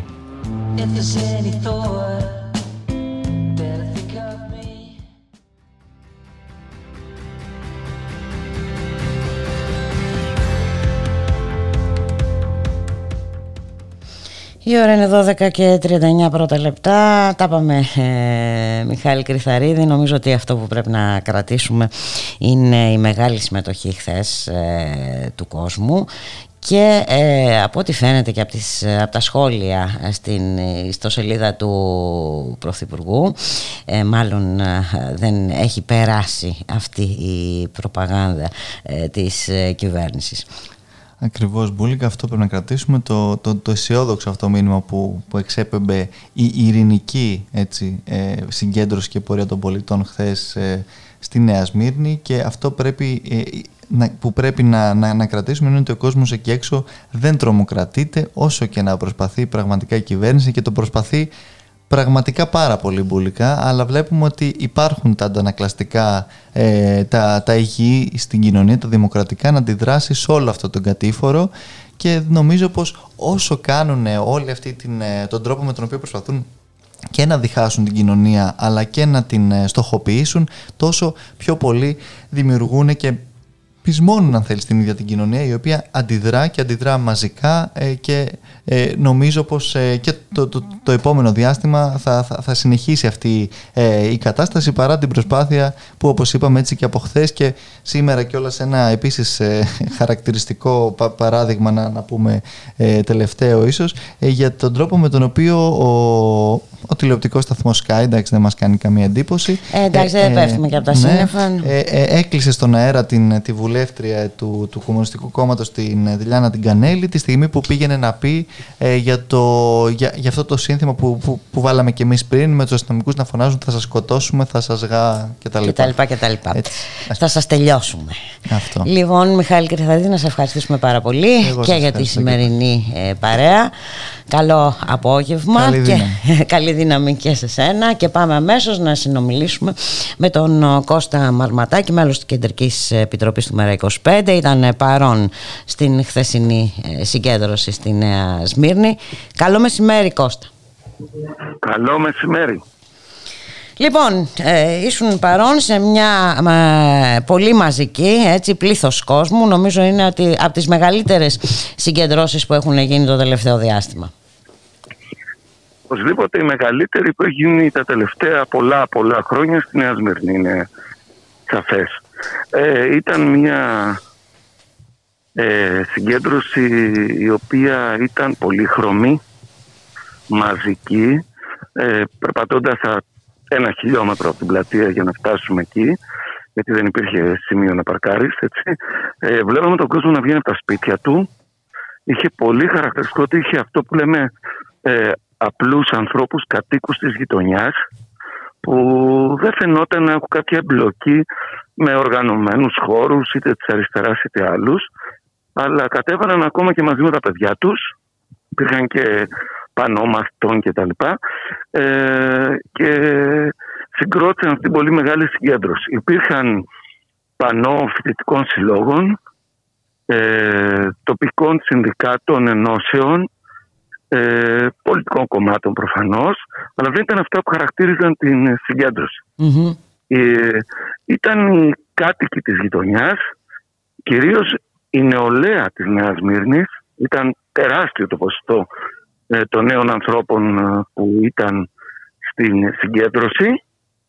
Ενδεχομένως γι' αυτό επέλεξε ναι. και ο Πρωθυπουργός να αναφερθεί ε, στο Βέβαια. χθεσινό του μήνυμα στους νέους. Βέβαια, εγώ νομίζω ότι λίγο ευθυνδιάστηκαν από την ανταπόκριση και την αντίδραση. Θεωρούσαν ότι ήταν μια κλασική συγκέντρωση αριστερών οργανώσεων που άντυχε του αντιεξουσιαστικού χώρου. Δεν ήταν αυτό. Ήταν, ε, αν ήταν άλλοι οι όροι και άλλοι οι λόγοι, θα λέγαμε ότι ήταν μια γιορτή. Δεν ήταν γιορτή γιατί υπήρχε τρομερή αγανάκτηση. Να σημειώσουμε αυτό το στοιχείο της αγανάκτησης και της οργής στον κόσμο. Ε, και τονίζω τον απλό νεαρό κόσμο. Ε, που μπορεί να εξηγήσει και την ένταση που ακολούθησε σε έναν βαθμό. Ε, δηλαδή, ε, η οποία και προκλήθηκε ωστόσο θα λέγαμε Κώστα ναι, ναι, από την παρουσία των, της περιβόητης ομάδας δράσης έτσι, που μπήκαν με τα μηχανάκια μες στον κόσμο. Άβρα. Υπήρχαν κλούβες παντού μακριά από την πλατεία ε, όταν η πορεία λοιπόν ξεκίνησε, ε, η αγανάκτηση ήταν ε, και η αποφασιστικότητα ότι δεν θα σας αφήσουμε, ήταν απλό το αίτημα. Δεν θα σας αφήσουμε να μας δέρνετε στις γειτονιές μας. Ήταν τόσο απλό και τόσο ουσιαστικό mm-hmm. ταυτόχρονα. Ένα τεράστιο αίτημα δημοκρατίας και περάσει των δικαιωμάτων με αυτόν τον απλό τρόπο. Αυτό άκουγες από τον κόσμο. Δεν θα μας δέρνετε στη γειτονιά μας. Αυτό και σε καμία γειτονιά προφανώς. Στη συνέχεια ε, έγινε πορεία πολύ μεγάλη, τόσο μεγάλη που αρκετός κόσμος έμεινε στην πλατεία, έφυγε ένα μεγάλο κομμάτι ε, και προχώρησε προς το αστυνομικό τμήμα. Δεν ήμουν μπροστά στα πρώτα επεισόδια, πώς έγιναν. Γνωρίζω ότι έγιναν αψημαχίες εκεί κοντά και εμφανίστηκαν οι πανίσχυρες δυνάμεις που ήταν κρυμμένες. Είναι κοντά στη λεωφόρο συγκρούτα αστυνομικό τμήμα για όσους ξέρουν τη Νέα Σμερινή. Ε, που ξαφνικά άρχισε η γνωστή αντιμετώπιση τόνοι χημικά, κροτουλάμψει. Σιγά σιγά ο κόσμος άρχισε να υποχωρεί και εκεί άρχισε το γνωστό. Όσοι έχουμε πάει σε πορεία, ξέρουμε και είναι το πιο επικίνδυνο κομμάτι. Βγαίνουν τα μηχανάκια mm-hmm. από τα στενά και πέφτουν πάνω στον κόσμο. Στον κόσμο. Σε διάφορα σημεία. Κάτι που διάβασα και μπορεί να στέκει από κάποιον σοβαρό που γνωρίζω εκεί στο διαδίκτυο, ότι υπήρχε ένα σχέδιο να κοπεί πορεία στα τέσσερα κομμάτια. Έβγαιναν λοιπόν από στενά. Αυτό ήταν και αυτό που λέγαμε στον κόσμο. Παιδιά, το νου σας τώρα τα μηχανάκια, ο τρόμος, η ομάδα δράσης, ο τρόμος των διαδηλωτων Άνθρωποι ε, χαμηλού μορφωτικού επίπεδου, θα το πω καθαρά, δεν φοβόμαστε να το πούμε. Ανεκπαίδευτοι όπως παραδέχτηκε σήμερα ο πρόσωπος τύπου της αστυνομίας το πρωί στο Μέγκα. Άνθρωποι που με, με κτηνόδη έστικτα η συντριπτική τους πλειοψηφία. Και αυτό το είδαμε και μετά, έτσι, μετά το... Αργά το βράδυ. Ναι, τα βίντεο που έχουν ανέβει δείχνουν τρομακτικά πράγματα. Δεν λέω για το, τις γνωστές κραυγές του επικεφαλής. Πάμε να τους... Από αυτό που μάλλον τώρα μην κάνω κανένα σχόλιο ότι καλό θα τους έκανε να ήταν κάτι σε καλύτερη κατάσταση σχέση με αυτό το αντικείμενο ώστε να μην κουβαλάνε αυτά τα ένστικτα. Πάμε να τους σκοτώσουμε από, από αξιωματικότητα αστυνομία. Αυτή η ομάδα η οποία είναι μπερδεμένη με γυμναστήρια, φασιστικές ομάδες, ομάδες ακροδεξιών οπαδών κλπ. κλπ mm-hmm. Μέχρι και με, με ποινικά ζητήματα ακούγονται ότι υπάρχουν. Θα πρέπει να, να ελεγχθεί και κατά τη γνώμη μου θα πρέπει να καταργηθεί τώρα. Τώρα. Να ψάξουμε τοξικολογικά τους ανθρώπους και μιλάω σοβαρότατα να δούμε τι γίνεται. Δεν είναι δυνατόν. Αυτοί οι άνθρωποι είναι που λέει ο κύριος Χρυσοειδής ότι περνάνε από το δρόμο και βγαίνουν στα μπαλκόνια και, και τους χειροκροτάνε. Ναι, ναι, ναι. Το είδαμε χθες στα ουρλιαχτά του κόσμου, την απελπισία του. Το αίτημα να αφήσουν κάτω το παιδί που χτύπαγαν 15 μαζί. Μιλάμε για ζωώδεις καταστάσεις. Δεν είναι αστείο. Αυτούς χρησιμοποιεί η αστυνομία και τους έχει εν λευκό να χειρίζονται όπως νομίζουν και όπως θέλουν ε, την όποια διαδήλωση, την όποια σύγκρουση, την όποια μεμονωμένη σύλληψη. Ε, είναι ανέκδοτο πια. Δηλαδή, αν φτιάξουμε ένα μια σειρά με βίντεο, όχι το χθεσινό μόνο, των τελευταίων δύο μηνών θα πω εγώ. Έτσι, που έχουμε τις κινητοποιήσεις της παιδείας, που έχουμε ε, τις πορείες για τα δημοκρατικά δικαιώματα και τον απεργό πείνα στο κέντρο της Αθήνας και τα χθεσινά. Μόνο αυτό το διάστημα. Δεν θα τελειώσει ποτέ. Τα μέτρητα βίντεο καταγγελίας. Τα οποία δεν είναι βίντεο καταγγελία, είναι βίντεο ε, ακατάλληλα για μικρά παιδιά. Δηλαδή δεν μπορεί να βλέπει. Είναι φρίκι η συμπεριφορά τους. Ναι, και ναι, να πω και κάτι εδώ. Ναι. Να, πω, να πω και κάτι συγκεκριμένο. Όταν προκαλείς τόση βία, όταν προκαλείς τόσο μίσος, τόσο φόβο, τόσο οργή, και μιλάει για την κυβέρνηση πλέον, όχι αυτούς, αυτοί αφού τους έχουν εκεί και τους πληρώνουν κιόλας, σε περίοδο δίνουν τόσα χρήματα για να υπάρχουν αυτές οι ομάδες, σε περίοδο που, που διαλύεται η οικονομία, που η ανεργία, που ο κόσμος καταραίει σε όλα τα επίπεδα, δεν φταίνουν αυτοί, τους πληρώνουν κάποιοι τους πληρώνουν με εντολή του Χρυσοχοίδη και προφανώς και του Μητσοτάκη. Δεν γίνεται αυτή η κατάσταση να συνεχιστεί. Όσο προκαλούν, όσο προκαλούνται, ε, προκαλείται αυτή η κατάσταση, δεν μπορεί να μην υπάρχει αντίδραση, παιδιά. Δεν, δεν θα πω τώρα. Είναι και σαν να, προκαλείτε, θα μου επιτρέψεις να πω Κώστα. είναι Έτσι, επιλογή. είναι, είναι ναι. επιλογή. Α, αυτό εκτιμώ είναι και επιλογή. είναι επιλογή πια. Αλλά θα τους ξεφύγει η επιλογή. Αυτά δεν είναι αστεία πράγματα. Δεν τα επιλέ... Δηλαδή δεν, δεν είναι σχέδια στο χαρτάκι. Γιατί έχεις να κάνεις με ανθρώπους. Και όταν ξεσηκώνται μεγάλες γυναίκες, μικρά παιδιά εναντίον σου, δεν ξέρεις πού θα φτάσουν τα πράγματα. Σωστά. Είναι πολύ κρίσιμο ζήτημα η κατάργηση της ομάδας δράσης και όλων των ειδικών δυνάμεων, ο έλεγχος των ανθρώπων που είναι στι ειδικές δυνάμεις των σωμάτων ασφαλείας, σε ΕΛΑΣ μάλλον συγκεκριμένα, ο έλεγχος σε όλα τα επίπεδα. Έτσι είναι. Ψυχολογικά, Γιατί είναι... τοξολογικά. Δεν γίνεται να είναι άνθρωποι να διαχειρίζονται αυτά τα πράγματα και νομίζω ότι και μέσα στον χώρο της αστυνομίας θα πρέπει να αποδείξουν οι υπόλοιποι αστυνομικοί, τα συνδικαλιστικά τους όργανα, ότι δεν ανέχονται αυτή την κατάσταση. Διότι μετά είναι συνένοχοι, αν δεν μιλάνε. Φαντάζομαι και αυτοί υποφέρουν μέσα στην αστυνομία από αυτούς. Αν δεν μιλάνε λοιπόν, έχουν απόλυτα με, ε, α, α, ακέραια την ευθύνη ότι υπάρχει αυτή η κατάσταση. Και βέβαια μην ξεχνάμε ότι όπως μας έχει απειλήσει ο Μιχάλης Χρυσοχοίδης από τις 15 Απριλίου θα έχουμε αστυνομικούς στα πανεπιστήμια. Λοιπόν είναι... Ναι, φαντα, φανταζόμαστε τώρα αυτή την κατάσταση. Έτσι, να ακριβώς. μέσα στο πανεπιστήμια, εκεί που πηγαίνουν τα παιδιά μας. Δηλαδή, εντάξει παιδιά, θα, θα, θα τρελαθούν και οι γονείς στο τέλος και θα έχουμε άλλα. Δυστυχώς δηλαδή, αν δεν το μαζέψει τώρα η κυβέρνηση το ζήτημα, αυτό πι, πιστεύω ότι θα πρέπει να είναι ένα αίτημα έτσι, άμεσο, άμεσης ικανοποίησης. Για να δούμε, να σε ευχαριστήσουμε πάρα πολύ ε, Κώστα Μαρματάκη για τη συνομιλία. Εγώ, καλή συνέχεια. Καλή, καλή συνέχεια, συνέχεια και σε σένα. Γεια σας. Γεια χαρά.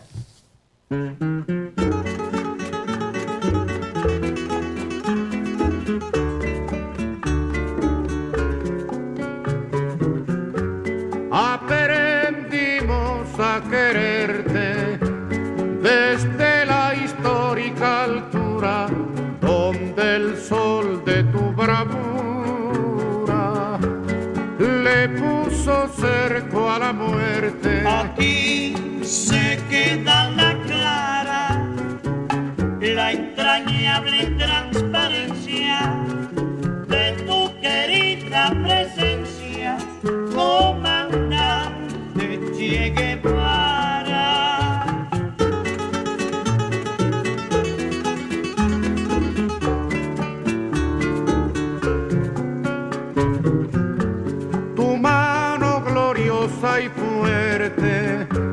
Sobre la historia dispara cuando todo Santa Clara se despierta para verte. Aquí se queda la clara, la entrañable transparencia de tu querida presencia, comandante Che Guevara.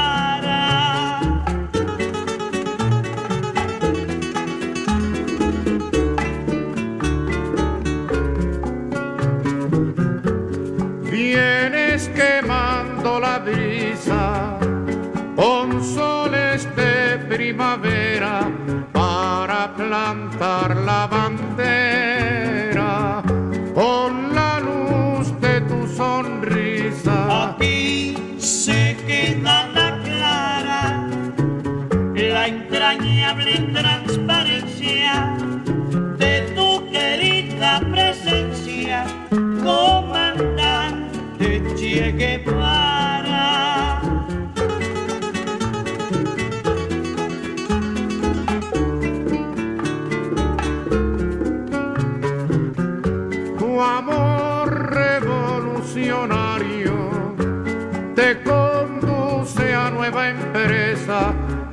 Donde esperan la firmeza de tu brazo libertario. Aquí se queda la clara, la entrañable transparencia de tu querida presencia, comandante Che Guevara.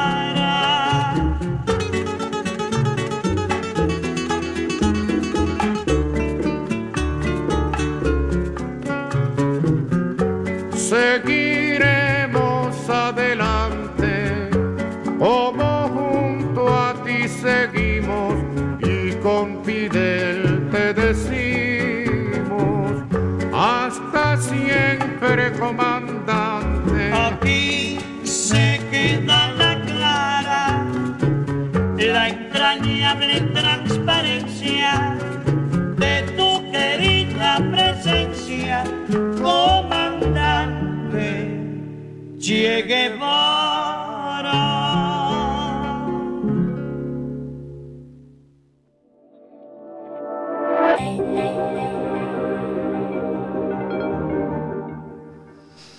Και να πάμε στην υπόθεση του απεργού πείνας του Δημήτρη Κουφοντίνα. Αναρμόδιο δηλώνει και το Συμβούλιο της ε, Επικρατείας. Την ε, ανάλγη της τάσης της ε, συνεχίζει και η Κεντρική Επιτροπή Μεταγωγών η οποία κρατά τον επί 62 μέρες απεργό εγκλωβισμένος στο αδιέξοδο που αυτή έχει δημιουργήσει. Έχουμε μια δημόσια επιστολή 36 δικηγόρων για το θέμα της μεταγωγής Κουφοντίνα αλλά και κοινή ε, ανακοίνωση των συνηγόρων ε, του κρατούμενου απεργού πείνας. Να καλωσορίσουμε τον εκ των συνηγόρων του Δημήτρη Κουφοντίνα, τον κύριο Δημήτρη Σαραφιανό. Καλό σας μεσημέρι κύριε Σαραφιανέ. Καλό σας μεσημέρι. Λοιπόν, είμαστε σε ένα σημείο που ο Δημήτρης Κουφοντίνας διανύει, αν δεν κάνω λάθος, την 62η ημέρα απεργία πείνας. Ε, τα δικαστήρια στα οποία σας έχουν καλέσει να απευθυνθείτε, σας έχουν παροτρύνει να απευθυνθείτε, δηλώνουν το ένα μετά το άλλο αναρμόδια. Και τώρα τι, κύριε Σαραφιανέ; Και τώρα αποδεικνύεται αυτό το οποίο έτσι κι αλλιώς λεγόταν από την αρχή, ότι η κυβέρνηση έχει δημιουργήσει το ζήτημα και η κυβέρνηση πρέπει και να το επιλύσει. Βεβαίως, τίθεται και ένα θέμα για την ελληνική πολιτεία στο σύνολό της, διότι δεν είναι δυνατόν να μην υπάρχει αρμόδιο δικαστήριο προκειμένου να κρίνει την νομιμότητα μιας διοικητικής Άρα εδώ έχουμε μια καταγεγραμμένη αρνησιδικία που συνιστά παραβίαση του δικαιώματος δικαστικής προστασίας που καθιερώνεται τόσο από το Σύνταγμα όσο και από την ΕΖΑ και που βεβαίως ε, δεν οδηγεί σε ένα κράτος δικαίου. Διότι δεν είναι δυνατόν ποτέ μία διοικητική πράξη να μην κρίνεται αν είναι νόμιμη ή δεν ειναι Σε κάθε περίπτωση, λόγω του κατεπήγοντος του πράγματος, θα όφιλε... Αυτό, ε, συγγνώμη κύριε Σαραφιανέ, ε, πού οφείλεται; Οφείλεται σε αστοχίες του σοφρονιστικού κώδικα, οφείλεται σε κάτι άλλο; Ε, είναι, πώς είναι δυνατόν αυτό που λέτε να μην ε, υπάρχει μια απόφαση; Δεν το λέω εγώ, τα δικαστήρια το λένε. Ναι, το, ναι. τα δικαστήρια το λένε. Ότι είναι αναρμόδιο και μόνο αν εκδοθούν δύο αρ... ρητές αρνητικές και όλες αποφάσεις της ΚΕΜ. Να θυμίσουμε ότι η ΚΕΜ από το Δεκέμβρη που έχει κατατεθεί το πρώτο αίτημα του Δημήτρη Κοχοντίνα για τη μεταγωγή του δεν έχει συνεδριάσει, όχι δεν έχει αποφασίσει, δεν έχει καν συνεδριάσει για το θέμα επί δυόμιση μήνες για το πρώτο αίτημα. Όλο δε μάλλον για το δεύτερο. Λοιπόν, ε, αλλά πέραν του, το είναι ανεξάρτητο από, από αυτή τη διάταξη περί της αιτημάτων, το βασικότερο ζήτημα είναι εδώ ότι τα μεν ποινικά δικαστήρια, τα δικαστήρια εκτελέσεων λένε ότι εμείς δεν αναλαμβάνουμε να κρίνουμε του ζητήματος την νομιμότητα της πράξεως, τα δε διοικητικά δικαστήρια λένε ότι αυτά αφορούν την εκτέλεση ποινή, άρα την απονομή της δικαιοσύνης και αρμόδια είναι η ποινική δικαιοσύνη. Εδώ είμαστε. Έτσι. Ε, επειδή όμως, πώς το λένε, το ζήτημα δεν μπορεί να επιληθεί στο ανώτατο ειδικό δικαστήριο λόγω της σύγκρουσης των αρμοδιοτήτων, έτσι, ε, θα πρέπει να υπάρξει άμεσα παρέμβαση. Βεβαίως, εγώ πολύ αμφιβάλλω αν θα υπάρξει. Πρέπει όμως να υπάρξει μια κοινωνική διαμαρτυρία και διαμαρτυρία και των ίδιων των δικηγόρων και των κρατουμένων. Δεν αφορά το συγκεκριμένο κρατούμενο. Αφορά όλους τους κρατούμενους Δίνεται το μήνυμα σε όλους τους κρατούμενους ότι δεν υπάρχει αρμόδιο όργανο να κρίνει τις αποφάσεις της εκτελεστικής εξουσίας για τις μεταγωγές τους. Μάλιστα. Και άρα με ποιον τρόπο θα διαμαρτυρηθούν αν αυτές οι μεταγωγές είναι παράνομες; Μόνο δια της απεργίας πείνας. Εκεί, εκεί σε έξωθη η πολιτεία με αυτές τις αποφάσεις και η κυβέρνηση. Αυτό όμως είναι παραβίαση της σεβασμού της ανθρώπινης αξιοπρέπειας. Πρέπει λοιπόν να υπάρξουν και ορθώς και καλώς υπάρχουν οι διαμαρτυρίες που αναδεικνύουν το ζήτημα και που αναδεικνύουν ότι δεν μπορεί για τον οποιονδήποτε διότι σήμερα συμβαίνει σε έναν κρατούμενο, αύριο, θα συμβεί στον καθέναν από εμά, όχι μόνο στους κρατούμενους, να σε μπλέκει η εκτελεστική εξουσία με τις ρυθμίσεις της σε ένα αδιέξοδο από το οποίο δεν μπορείς να εξέλθεις. Λοιπόν, αυτό δεν είναι κράτος δικαίου, δεν είναι συντεταγμένη πολιτεία. Και θέλουμε και χρειαζόμαστε κράτος δικαίου και συντεταγμένη πολιτεία, γιατί μόνο έτσι μπορούν να εφαρμοστούν δικαιώματα και κατακτήσεις. Αλλιώς το μόνο που εφαρμόζεται είναι αστυνομικό κράτος. Το οποίο, το μπορεί να παίρνει, να παίρνει αποφάσεις όπως ήθελε και όσοι ήθελε και χωρίς να το κρίνει κανένα. Έτσι ακριβώς. Να μην φτάσουμε εκεί. Ε, η, από ό,τι βλέπουμε όμως ε, η κυβέρνηση εκεί εξωθεί τα πράγματα. Ε, νομίζω ότι φτάνουμε στο σημείο από όπου είχαμε ξεκινήσει, δηλαδή στην εκτίμηση ότι η απόφαση είναι πολιτική. Έτσι. Ε, και όλη αυτή η διαδικασία πολύ φοβάμαι, που...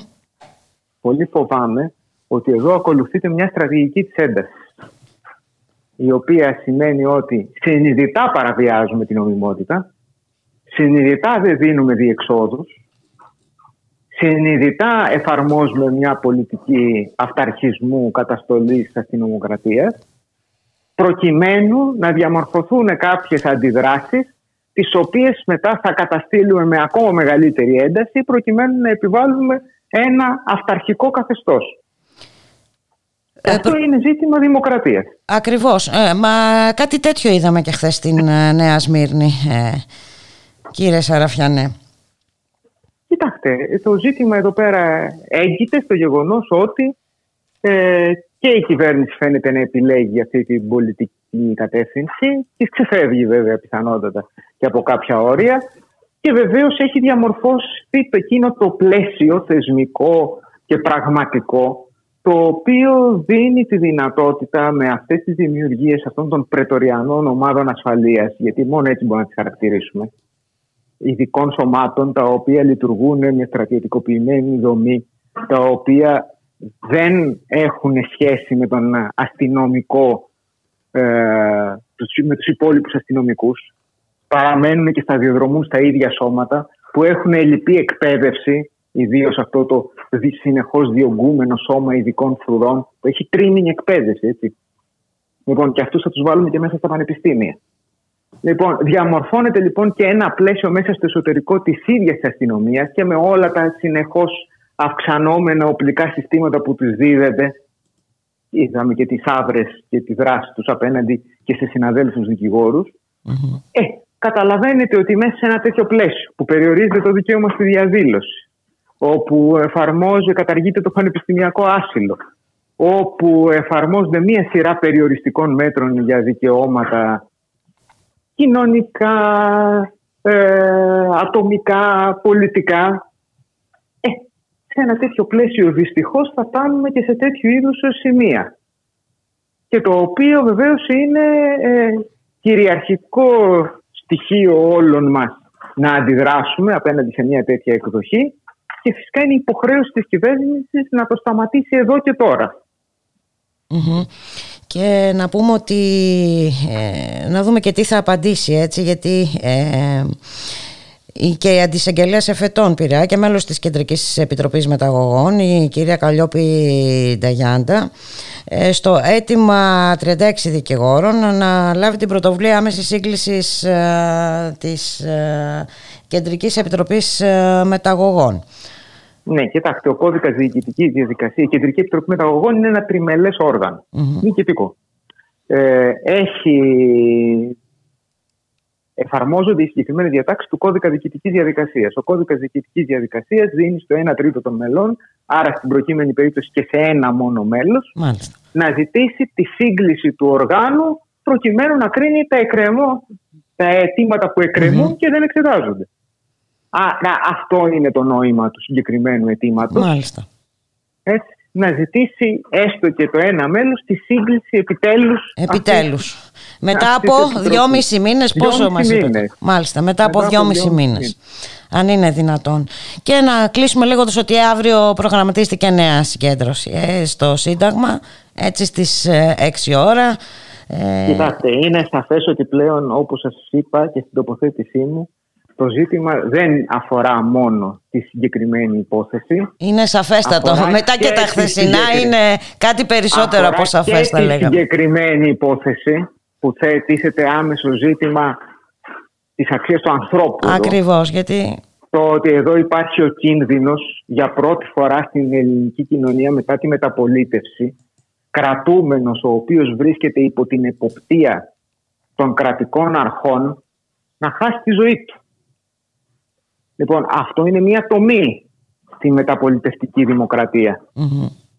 Είναι μια σημαντικότατη παραβίαση του κράτους δικαίου.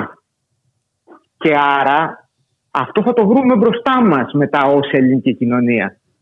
Το να έχουμε πίσω μας ένα τέτοιο γεγονός. Άρα είναι πολύ σημαντικό το γεγονός αυτό, αλλά δεν είναι μόνο του εντάσσεται μέσα σε ένα ευρύτερο σε ένα πλαίσιο γενικότερο πλαίσιο. Έτσι δικαιωμάτων και αυταρχισμού και σαφέστατα πρέπει να κατανοήσουμε ότι ακριβώς πρέπει όλοι να αντιδράσουμε προκειμένου και να μην χάσουμε τα δικαιώματα και τις κατακτήσεις που γενιές ολόκληρες έχουν αγωνιστεί για αυτά. Έτσι, γενιές ολόκληρες πολιτών και δικηγόρων αλλά και πολιτών έχουν αγωνιστεί για την κατοχήρωση αυτών των δικαιωμάτων όλη η μεταπολίτευση από, από αυτά προσδιορίζεται, από τα δικαιώματα που κατακτήθηκαν Ξέρουμε όλοι με τι αγώνες. Με, τι αγώνες, βέβαια. Και τι θυσίες. Λοιπόν, Έτσι ακριβώς. Και τι θυσίες. Λοιπόν, οφείλουμε να τα προασπίσουμε. Γι' αυτό και οι δικηγόροι μπαίνουμε μπροστά και καλούμε σε αυτές τις κινητοποιήσεις. Γιατί καταλαβα... ζούμε μέσα σε αυτό το πλαίσιο. Βλέπουμε πώς ακυρώνονται, πώς διαβρώνονται αυτά τα δικαιώματα. Είναι καθημερινή μας ε, πώς το λένε, πρακτική το να τα υπερασπιζόμαστε σε όσοι έχουμε επιλέξει ε, και τώρα τελευταία έχετε κληθεί πάρα πολλές φορές να τα υπερασπιστείτε. Έχουμε τόσες πολλές περιπτώσεις που πραγματικά... αλλά δεν, δεν, δεν πρέπει να, να, να, το κάνουμε μόνο εμείς. Είναι καθήκον όλων. Είναι, είναι, αφορά, είναι θέμα της κοινωνίας ολόκληρης. Αφορά όλους μας. Ακριβώς. Αφορά όλους μας. Και καλούμε όλους όσους καταλάβουν. Είναι λοιπόν μία μέρα ε, για την υπεράσπιση των δημοκρατικών δικαιωμάτων. Γι' αυτό καλούμε. Και πρέπει να δώσουμε το παρόν. Να σας ευχαριστήσουμε πάρα πολύ, κύριε Σαραφιανέ. Να είστε καλά. Να είστε καλά. Thank you.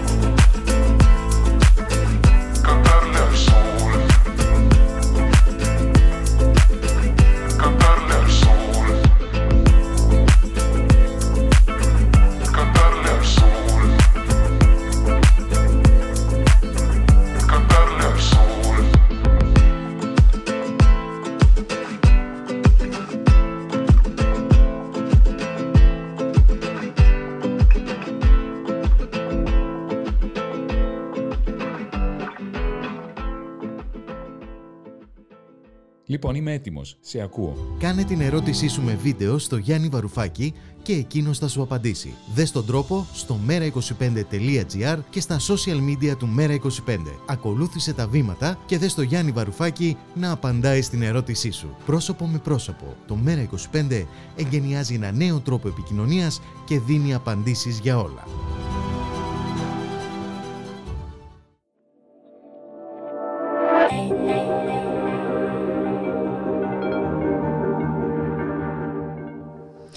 Η ώρα είναι 1 και 12 πρώτα λεπτά. Παραμένετε συντονισμένοι στο radiomera.gr. Θα είμαστε κοντά μέχρι τις 2. Στη ρύθμιση του ήχου ο Γιώργος Νομικός, στην παραγωγή της εκπομπής Γιάννα Αθανασίου, στο μικρόφωνο η Μπουλικά Μιχαλοπούλου και ήταν 6 Δεκεμβρίου του 2008 όταν δύο αστυνομικοί δολοφονούν Δολοφόνησαν ψυχρό ένα νεαρό αγόρι και στη συνέχεια αποχώρησαν με το περιπολικό τους και συνομιλούσαν επί ώρα μέσω σειρμάτου με το κέντρο άμεσης δράσης λέγοντας ε, ψέματα.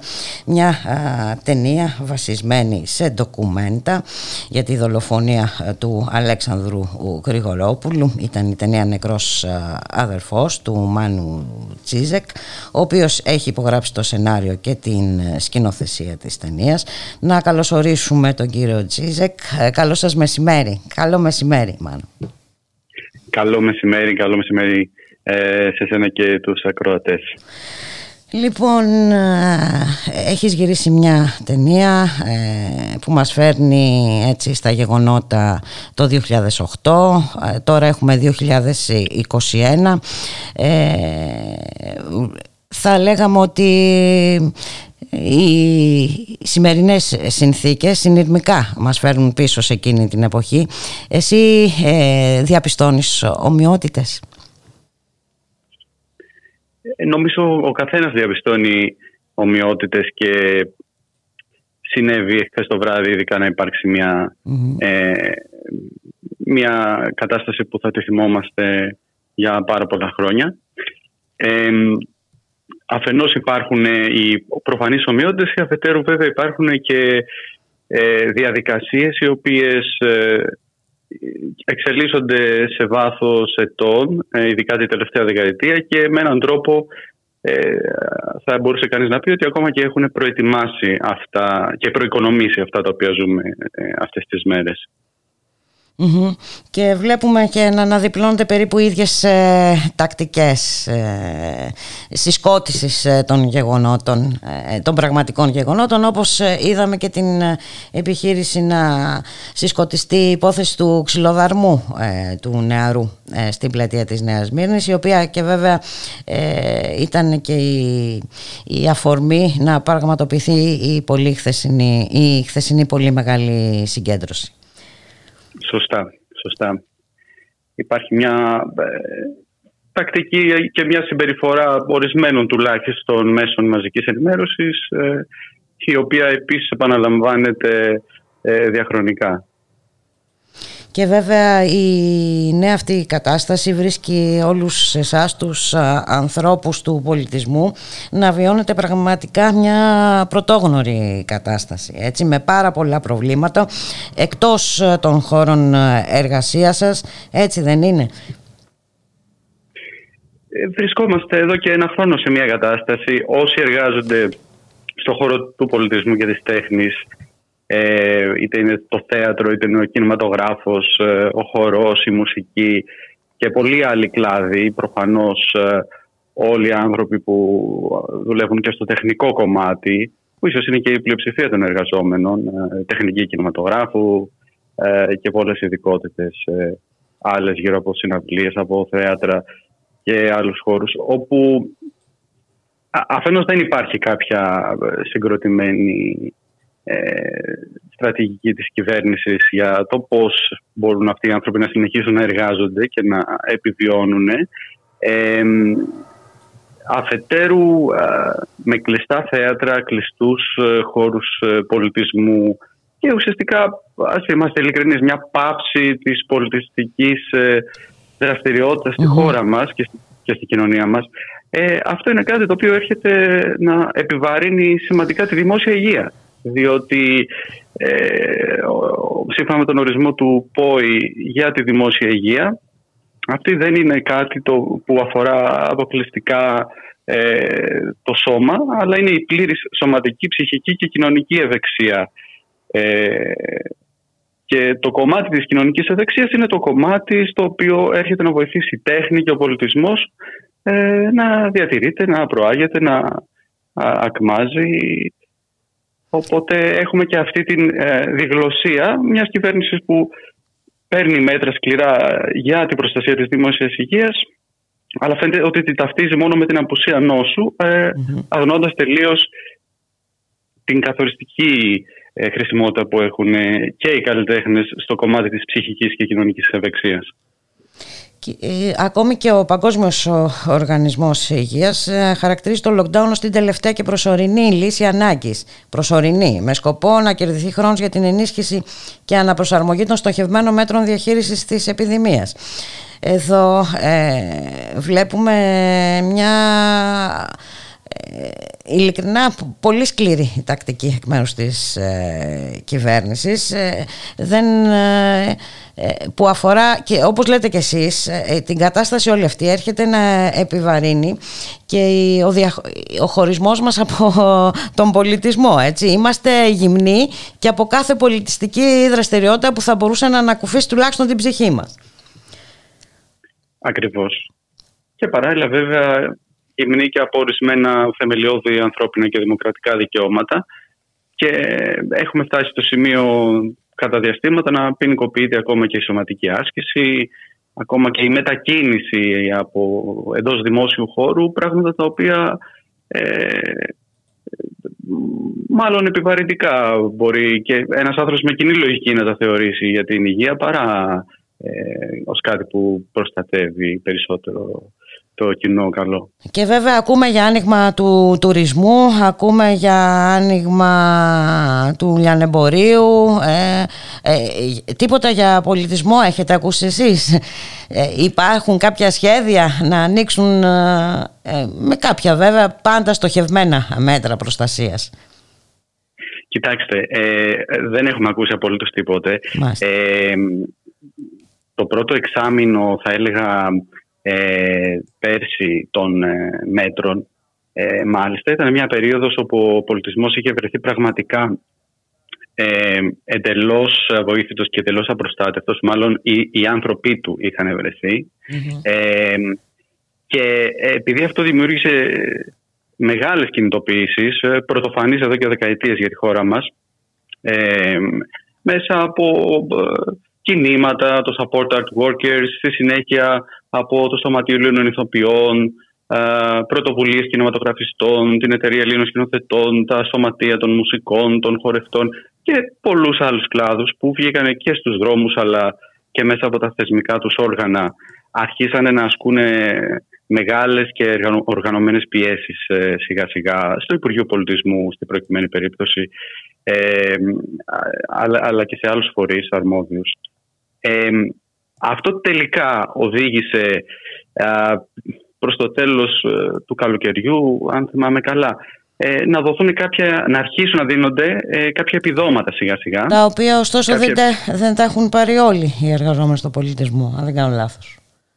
Ναι, στη, στην αρχή τα πρώτα πρώτα επιδόματα που ε, είχαν ανακοινωθεί πραγματικά ε, τα έπαιρνε μια μειοψηφία. Ε, μετά από συνεχείς πιέσεις και διαπραγματεύσεις σιγά σιγά άνοιξε. Οπότε πλέον ε, μέσω μιας πλατφόρμας ε, και ενός Μητρώου, νομίζω από τον Σεπτέμβρη, ε, μπήκε σε λειτουργία, κάπως αυτό δρομολογήθηκε καλύτερα. Αλλά προς Θεού τα αφενός τα επιδόματα δεν, δεν λύνουν το πρόβλημα. Έτσι. Το θέμα είναι να ανοίξουν ε, οι χώροι πολιτισμού, όπως είπαμε, με, με στοχευμένα μέτρα ε, προστασίας από την πανδημία. Εντάξει, αλλά αυτό προφανώς απαιτεί μεγαλύτερο κόπο από το να κλείσεις οριζόντια έτσι, κάποιες δραστηριότητες. Ε, σας ευχαριστώ, σε ευχαριστώ πάρα πολύ Μάνο για την ε, συνομιλία. Ε, εύχομαι να τα ξαναπούμε ε, και τα πράγματα να είναι καλύτερα. Και εγώ ευχαριστώ και εύχομαι πραγματικά να καταφέρει η κοινωνία μας να διεκδικήσει το δίκαιο και το ε, λογικό και να τα ξαναπούμε σύντομα με καλύτερες συνθήκες. Ευχαριστώ πολύ. Καλή συνέχεια.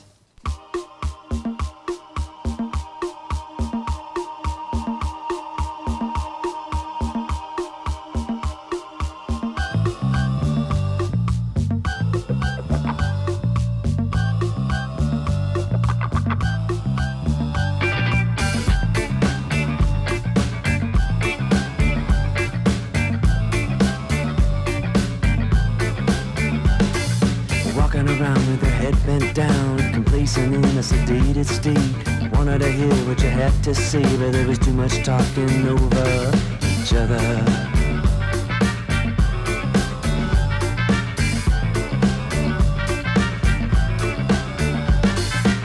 Some peace, a mindful heart, a break in the tide when the fighting starts. Powers down and the town goes dark when words fail, we scatter under the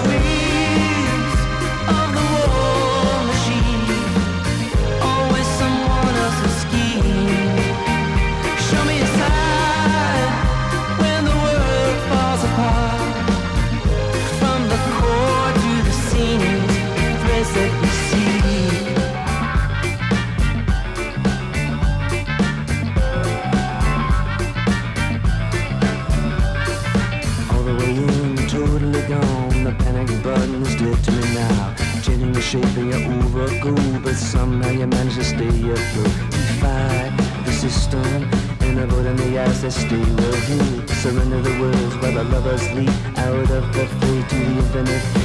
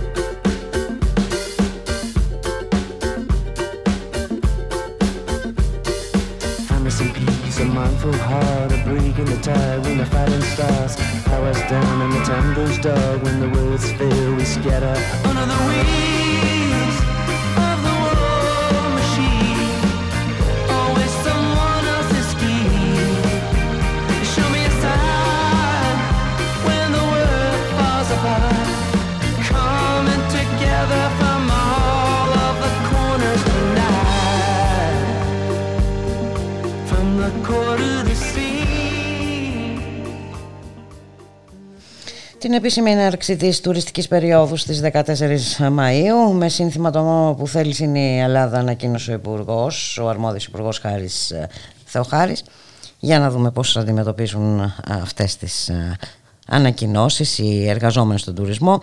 Έχουμε μαζί μας τον κύριο Γιώργο Χότζογλου, πρόεδρο της Πανελλήνας Ομοσπονδίας Εργαζομένων στον Επισητισμό Τουρισμό. Καλό μεσημέρι κύριε Χότζογλου. Καλό μεσημέρι, καλό μεσημέρι και σε εσάς και στους ακροάτες. Σε τι σημείο βρίσκει ε, τους εργαζόμενους στον ε, τουρισμό αυτή η, η ανακοίνωση κύριε Χότζογλου. Ε, είμαστε στο σημείο μηδέν. Είμαστε στην απόλυτη εξαθλίωση και οικονομική και ψυχολογική. Ε, οι εξαγγελίες του Υπουργού γεννάνε ερωτήματα.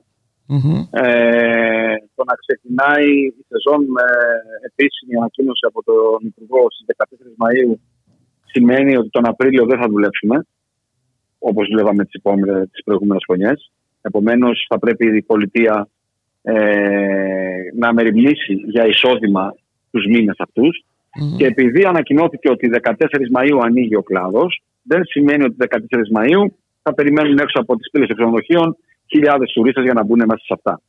Η διαδικασία της επαναπρόσληψης των εποχικά εργαζομένων στη χώρα μας γίνεται σε συνάρτηση με την πληρότητα της κάθε επιχείρησης και με καταληκτική ημερομηνία τη 10η Ιουνίου. Δηλαδή, όταν ανοίγει μια επιχείρηση και αρχίζουν και ανεβαίνουν οι πληρότητες, σταδιακά ο εργοδότης επαναπροσλαμβάνει το προσωπικό του. Με αποκορύφωμα τη 10η Ιουνίου, όπου εκείνη υποχρεωμένος να τους επαναπροσλάβει όλους ε, ανεξαρτήτου πληρότητας.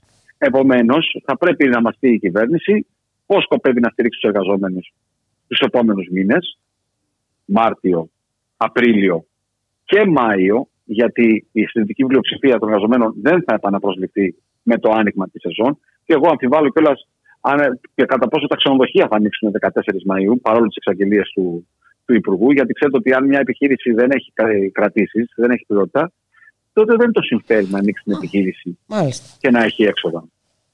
Επομένως, αυτά θα. Οπότε ε, θεωρείτε ότι είναι ένα γενικόλογο, έτσι, μια γενικόλογη ανακοίνωση; Είναι ευχολόγιο. Και χωρίς ουσιαστικό αντίκρισμα. Ναι. Ακριβώς. Ακριβώς, ακριβώς. Είναι ευχή να ανοίξουμε στις 14 Μαου. Συμμεριζόμαστε από την ευχή. Θέλουμε και εμείς να ανοίξουμε. Θέλουμε και εμείς επιτέλους να επιστρέψουμε στις δουλειές μας, στους μισθούς μας, στα εργασιακά μας δικαιώματα. Αλλά αυτό μένει να το δούμε αποτυπωμένο στην πράξη. Να το δούμε σε κρατήσεις, να το δούμε σε ό,τι άλλο συνεπάγεται στο πράγμα. Και βέβαια εδώ μπαίνει και ένα ε, θέμα σχετικά με τους ε, εμβολιασμούς. Ε, το ένα θέμα βέβαια των εμβολιασμών αφορά τους τουρίστες ε, και πώς θα έρχονται εντάξει, στη χώρα μας ε, και, βέβαια, και το άλλο αφορά τους εργαζόμενους, έτσι δεν είναι; Έτσι είναι. Ε, να ξεκαθαρίσουμε ότι εμείς σαν Ομοσπονδία από πολύ νωρίς, από Σεπτέμβριο αν θυμάμαι καλά, έχουμε κάνει αίτημα για να εμβολιαστούν οι εργαζομενοι ε, στον κλάδο του τουρισμού και της εστίασης. Όταν με το καλό ανοίξει ε, η αγορά, να είμαστε ήδη προετοιμασμένοι, να είμαστε ήδη Ε, αυτό φαίνεται σιγά σιγά να έχει ανταπόκριση, να βρίσκουμε δίκο αότα, ούτως ώστε να εμβολιαστούν οι συνάδελφοι. Όμως, εδώ πάλι γεννιούνται πρακτικά ζητήματα και το ζήτημα είναι πάρα, πάρα πολύ λεπτό. Υπάρχουν συνάδελφοί μου οι οποίοι για λόγους υγείας δεν μπορούν να εμβολιαστούν. Όπως υπάρχουν και συνάδελφοί μου που για λόγους ιδεολειψίας δεν θέλουν να εμβολιαστούν. Μην, μην συγχαίουμε τον εμβολιασμό με την υποχρεωτική επαναπρόσληψη που είναι θεσμοθετημένη και με νόμο από το ελληνικό κράτος, από το νόμο το 1446 ε, του 83 μην συγχαίουμε δηλαδή αυτά τα δύο, αυτό που πάει να κάνει μερίδα εργοδοτών αυτή τη στιγμή για να απαλλαγεί από την υποχρεωτική επαναπρόσληψη προσωπικού να θέτει ε, ναι, προσκολήματα και... όσο αφορά τον εμβολιασμό. Και, και είδατε τις προηγούμενες μέρες ότι έχουμε ήδη την πρώτη απόλυση επειδή ο εργαζόμενος αρνήθηκε να εμβολιαστεί. Ε, Εμείς δεν θα Είναι είμαστε ένα- σύμμαχοι σε αυτό. Θέλουμε την παρέμβαση της πολιτείας εδώ. Είναι ένα πολύ λεπτό ζήτημα. Είναι ένα πα... Ξέρετε όντως ότι είναι υπάρχει- πολύ λεπτό ζήτημα. Εντάξει, γιατί είναι και Ακριβώς, εργαζόμενοι που ακριβώς. έρχονται σε επαφή με πάρα πολύ κόσμο. Ακριβώς, ακριβώς. Έτσι Είναι δεν πάρα είναι. πολύ λεπτό ζήτημα και θέλει πολύ, πολύ έξυπνο χειρισμό. Ε, δεν μπορεί ένας να βάλει σε κίνδυνο ούτε τους επισκέπτες μας, αλλά ούτε και το υπόλοιπο προσωπικό. Ε, ε, δεν μπορεί βέβαια. όμως και αυτός ο ένας να γίνει αποδιοπομπαίος τράγος και να χάσει τη δουλειά του, να καταστραφεί η ζωή του. Πρέπει είναι να το δούμε ζητήματα συλλογικά. βέβαια, που πιστεύω θα σας απασχολήσουν το επόμενο διάστημα. Σήμερα Άλλωστε έχετε... το, σύνταγμα, άλλωστε το Σύνταγμα προβλέπει ότι κανένας εμβολιασμός δεν είναι υποχρεωτικός. Ναι, όπως είπαμε είναι όντως πολύ λεπτό το θέμα. Σήμερα έχετε συνάντηση με Για τον να κύριο σας δώσω- Χατζηδάκη.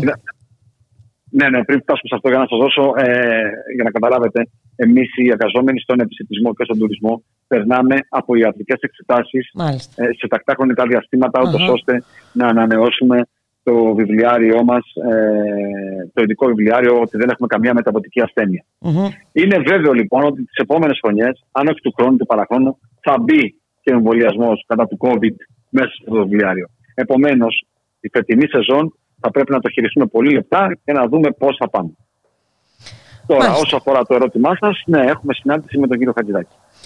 Ωραία. Έχουμε μια τηλεδιάσταση το μεσημέρι, όπου εκεί θα τους βάλουμε επιτακτικά πλέον τα ζητήματα που απασχολούν τον κλάδο, όπως είναι η κήρυξη, η συλλογική σύμβαση εργασίας που υπογράφηκε ε, για τους συνοδοχοπαλλήλου ως γενικώ υποχρεωτική.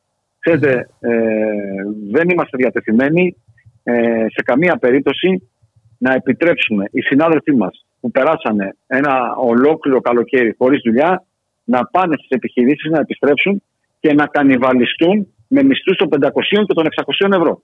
Αυτά η κυβέρνηση και οι ξενοδόχοι να τα ξεχάσουν. Αλλιώς ξέρουμε και εμείς να επιβάλλουμε lockdown χωρίς να είναι ανάγκη να το επιβάλλει η κυβέρνηση. Μάλιστα. Με ό,τι αυτός συνεπάγεται. Ήσασταν ε, σαφείς να δούμε τι θα προκύψει, ποιες θα είναι οι απαντήσεις της ε, κυβέρνησης. Να σας ευχαριστήσουμε πολύ κύριε Χόντζογλου. Να Εγώ είστε σας καλά. ευχαριστώ. Εγώ σας ευχαριστώ. Να είστε καλά, Κυρία για μου. χαρά. Γεια.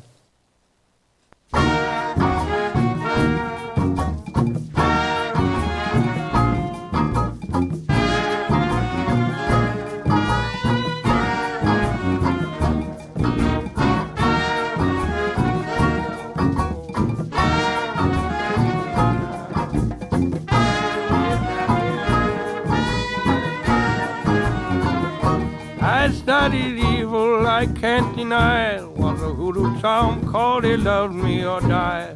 Some fingernail, a piece of her dress, a pocket theory, devil yes. I will relate the piteous consequence of my mistakes. Fall enslaved to passing desire, making it dreaded love me or die.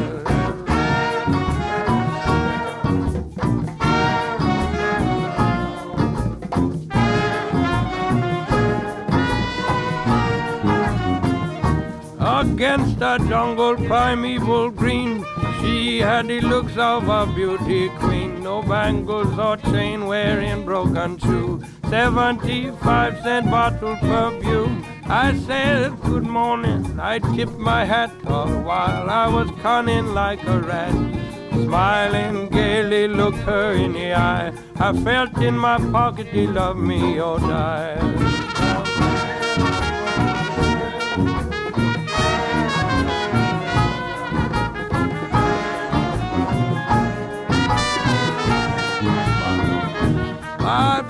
History, one to behold.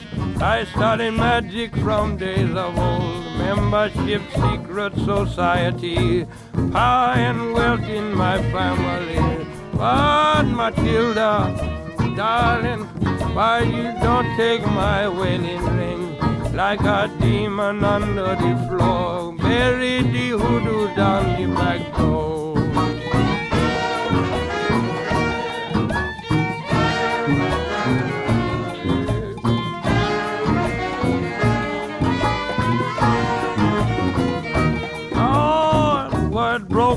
Town that a fever strike Matilda down. 9.30 the doctors arrive. Priest come running quarter to five. Standing in the weeds early next day, I saw the meat wagon rolling away. I see Matilda laying in the back, her old mother wearing a suit of black.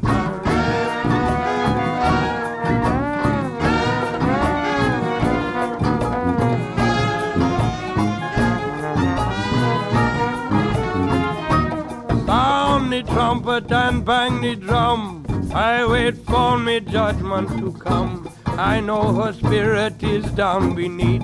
I hear the weeping and gnashing of the teeth. Flames of hell licks at my feet. In the shadow of the jungle, I feel the heat. Matilda's waiting in hell for me too. Oh, cause she died from a bad hoodoo.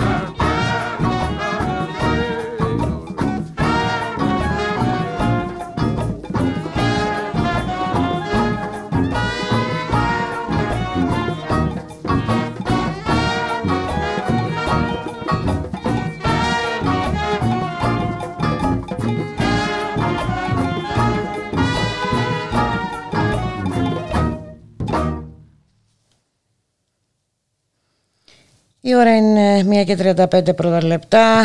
Θα, πάμε, θα μεταφερθούμε στις Κυκλάδες, θα πάμε στην Άξο. Ε, το απόγευμα της Δευτέρας 8 Μαρτίου το Ευρωκοινοβούλιο έκανε ομόφωνα δεκτή πρόταση της Ευρωμάδας της Αριστεράς να προχωρήσει σε ονοματοδοσία μιας αίθουσας αίθουσα συνεδριάσεων Μανώλης Γκλέζος τιμώντας με αυτόν τον τρόπο το κορυφαίο σύμβουλο της ελληνικής εθνικής αντίστασης κατά του φασισμού και ναζισμού. Πάμε λοιπόν στην άξονα, καλωσορίσουμε την συνάδελφο Ειρήνη Προμπονά, ε, δημοσιογράφο στη Φωνή του Αιγαίου. Καλό μεσημέρι Ειρήνη. Καλό μεσημέρι Μπούλικα, καλό μεσημέρι στους ακροατές. Η, το Ευρωκοινοβούλιο λέει ναι, η Νάξος όμως τόπος καταγωγής του Μανώλη Γλέζου. Αλίμονο. Δεν ξέρω τι συμβαίνει πραγματικά. Η τελευταία πληροφορία που είχα βούλικα για το θέμα αυτό που χύθηκαν τόνοι μελάνης όπως λέμε χαρακτηριστικά εμείς με τα κλεισέ μας για το ζήτημα αυτό ήταν ότι ουσιαστικά το πράγμα και με απόφαση του Υπουργείου Παιδείας αλλά και με μια μεγάλη κινητοποίηση τεράστια που έγινε ε, από μια πρωτοβουλία πολιτών οι οποίοι συνέλεξαν υπογραφές πάνω από 700 από ό,τι θυμάμαι. Μπορεί να έγιναν και πολύ περισσότερες στην, ε, στην πορεία. Ε, συνέχεια, στην πορεία, παρόλο που είχε πια επιτευχθεί ο στόχος. Ε, ήταν ε, ότι πλέον το ΓΕΛ Νάξου ονομάζεται Μανώλης Αυτό πέρασε. Παρ' όλα αυτά, ακόμα ψάχνουμε να δούμε πότε θα ονομαστεί, πότε θα δούμε το όνομα δηλαδή του Μανώλη Γλέζου να κοσμεί το, λύκειο της, το Γενικό Λύκειο της Νάξου είναι κάτι που η τελευταία πληροφορία που είχα είναι ότι είναι η ταμπέλα που τη φτιάχνει ο Μάστορας. ε, ε, πόσο καιρό θέλει όμως; Εντάξει, είναι αστείο, δεν ξέρω. Έχει πολλές δουλειές ο Μάστορας ή τέλος πάντων δυσκολεύεται σε κάτι.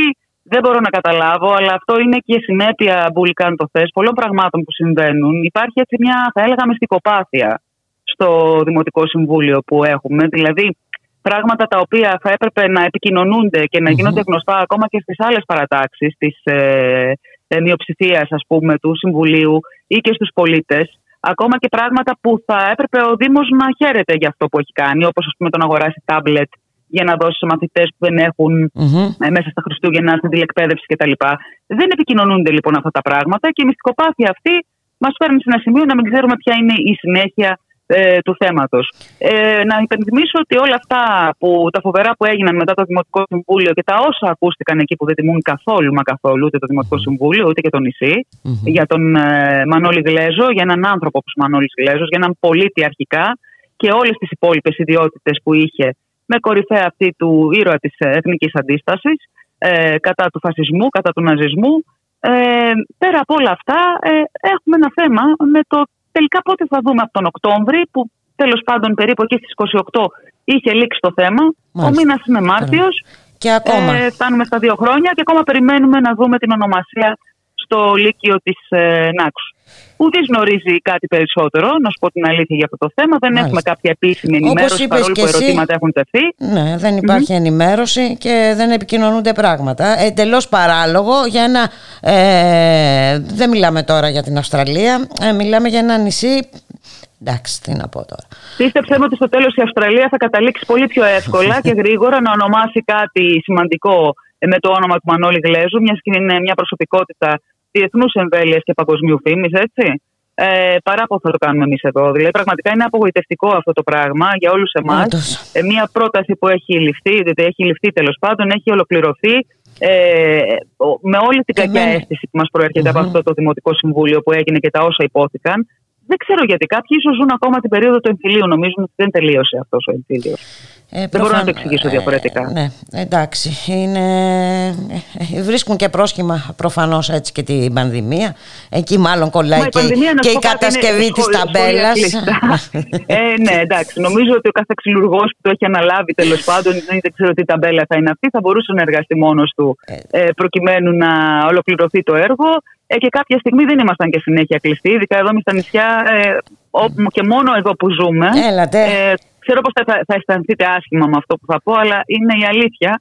Ε, σίγουρα έχουμε λιγότερες συνέπειες να νιώθουμε, τουλάχιστον ψυχολογικά, γιατί όλα τα υπόλοιπα τα νιώθουμε εξίσου, ε, για το θέμα το, του κλεισίματος, του lockdown. Ε, ναι, Οπωσδήποτε είναι αλλιώς να ζεις στον Παράδεισο και είναι αλλιώς να ζεις στην Αθήνα. Μη μας το Δεν θυμίζει, συζητώ. Ειρήνη, μη μας το θυμίζεις, Ε, μη μας σας το φέρνεις σε θυμίζω για να δύσκολη αρχίσετε να θέση. φε- Να, γίνει αποκέντρωση, παιδιά, να γίνει αποκέντρωση. εδώ Πολύ και τώρα. ευχαρίστως. Εγώ συμφωνώ απόλυτα.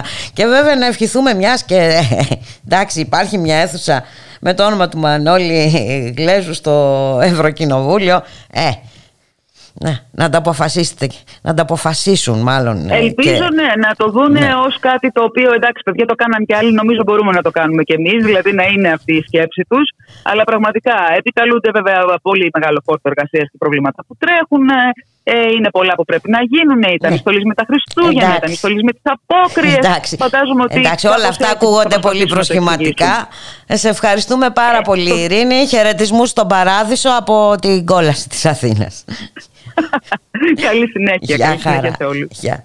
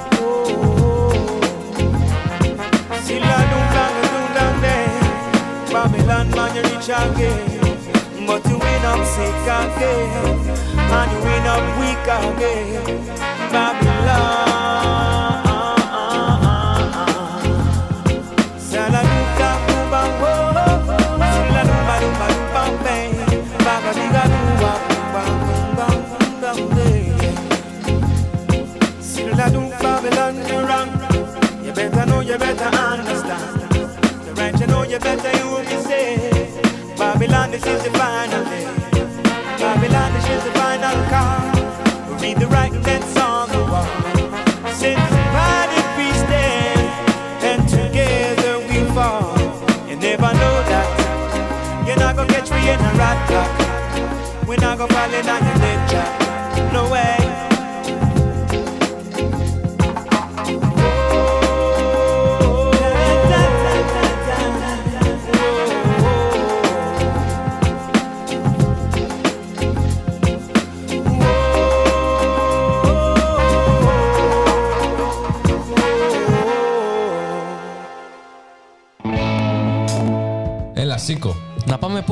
Έχουμε εκπομπή.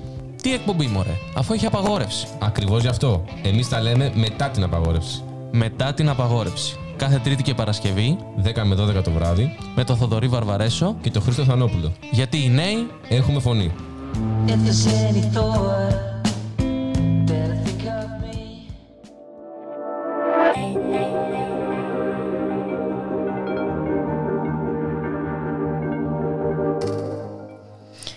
Νέα διαμαρτυρία φοιτητών και εκπαιδευτικών ενάντια στις αλλαγές στην παιδεία, την πανεπιστημιακή αστυνομία και την καταστολή των ε, κινητοποιήσεων. Ε, κατά το πάγιο συνήθιο ε, έτσι, της πολιτείας κλείνει το μετρό, ε, κλειστό το μετρό πανεπιστήμιο. Πάμε όμως ε, να καλωσορίσουμε το Θωμά Αχταρίδη, μέλος της νεολαίας του Μέρα 25. Θωμά, καλό μεσημέρι. Καλησπέρα Μπούλικα και καλησπέρα σε όλες και όλους τους ακροατές σας. Για πες μας. Είμαστε εδώ στο Πανεπιστημίου. Όπως πολύ σωστά είπες, δεν υπάρχει καμία δυνατότητα πρόσβασης. Έχουν κλείσει όλοι στα μετρό Α, όλοι. και γύρω. Μάλιστα. Ε, δεν υπάρχει καμία πρόσβαση με λεωφορείο και από τους άλλους δρόμους, ούτε στο σταδίο ούτε στην Ακαδημία. Έχει ακινητοποιηθεί η κυκλοφορία. Σε μια προσπάθεια να αποτρέψουν την πρόσβαση των ε, φοιτητών και των φοιτητριών στο συλλαλητήριο.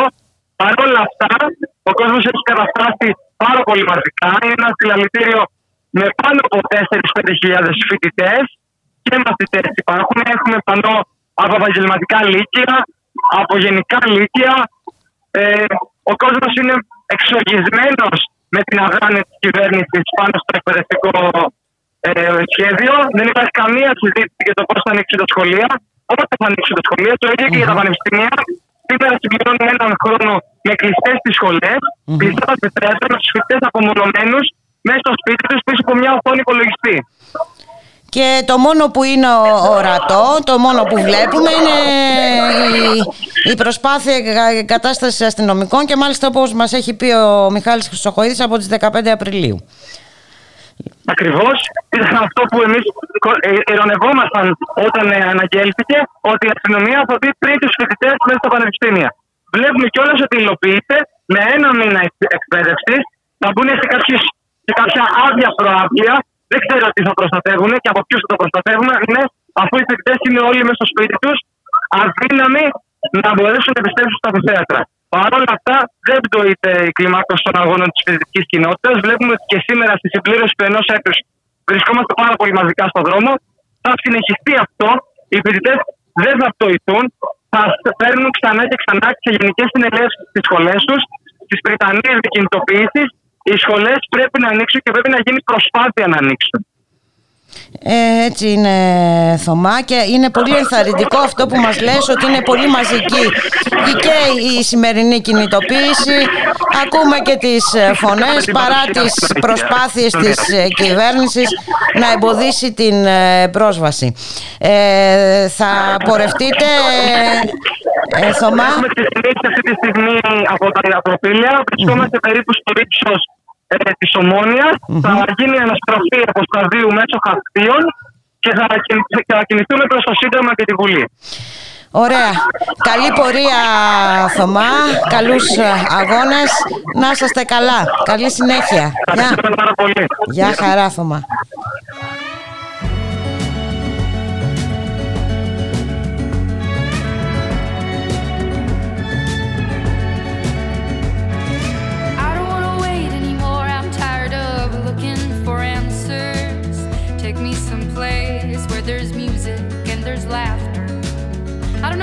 dying, but I'm scared of living too fast, too slow.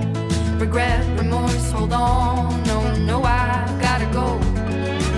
There's no starting over, no new beginnings. Time raises on. Just gotta keep on keeping on. Gotta keep on going, looking straight out on the road. Can't worry about what's behind you, what's coming for you further up the road. Try not to hold on to what is gone. I try to do right what is wrong. I try to keep on, keeping on. Yeah, I just keep on keeping on. I hear a voice call, calling out for me. These shackles I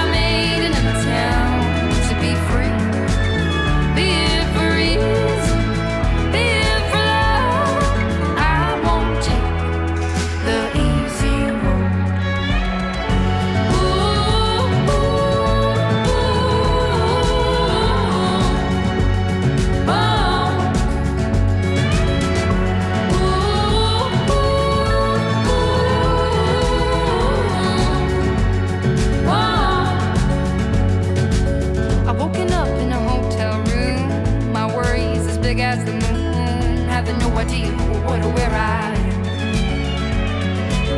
Something good comes with the bad. A song's never just sad.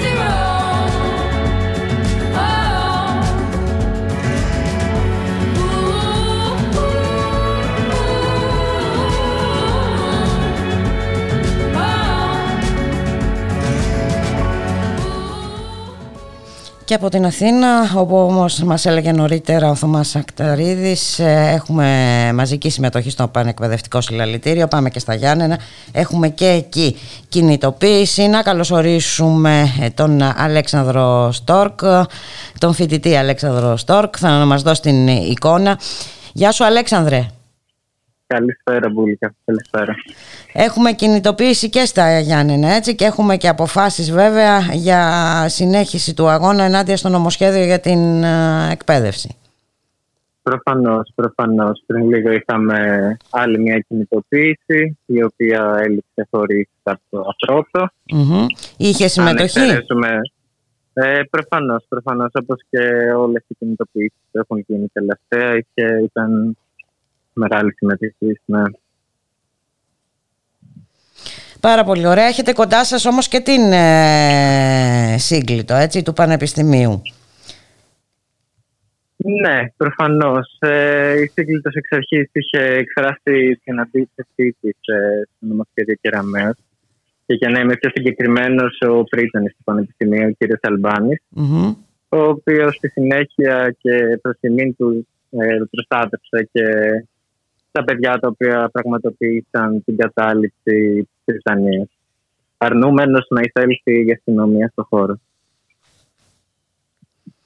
Ωραία. Και η, τα σχέδια για την ε, συνέχεια ποια είναι Αλέξανδρε; Προφανώς ε, θα συνεχιστεί η όλη η προσπάθεια που γίνεται και από πλευράς ε, ε, φοιτητών και από την πλευρά της συνέλευσης της κατάληψης, από όσο γνωρίζω. Ο στόχο είναι ένα, η κατάργηση του νομοσχεδίου, ε, το οποίο, το οποίο όπως γνωρίζουμε μόνο προς όφελος των φοιτητών δεν είναι. Μμμ. Επομένως, ο αγώνας θα συνεχιστεί. Να σε ευχαριστήσουμε πάρα πολύ Αλέξανδρε. Ε, καλή συνέχεια λοιπόν στον αγώνα που θα συνεχιστεί. Εγώ ευχαριστώ. καλή Γεια συνέχεια στους αγώνες σας. Να είστε καλά. Γεια χαρά. Χαιρετισμού στα Γιάννενα.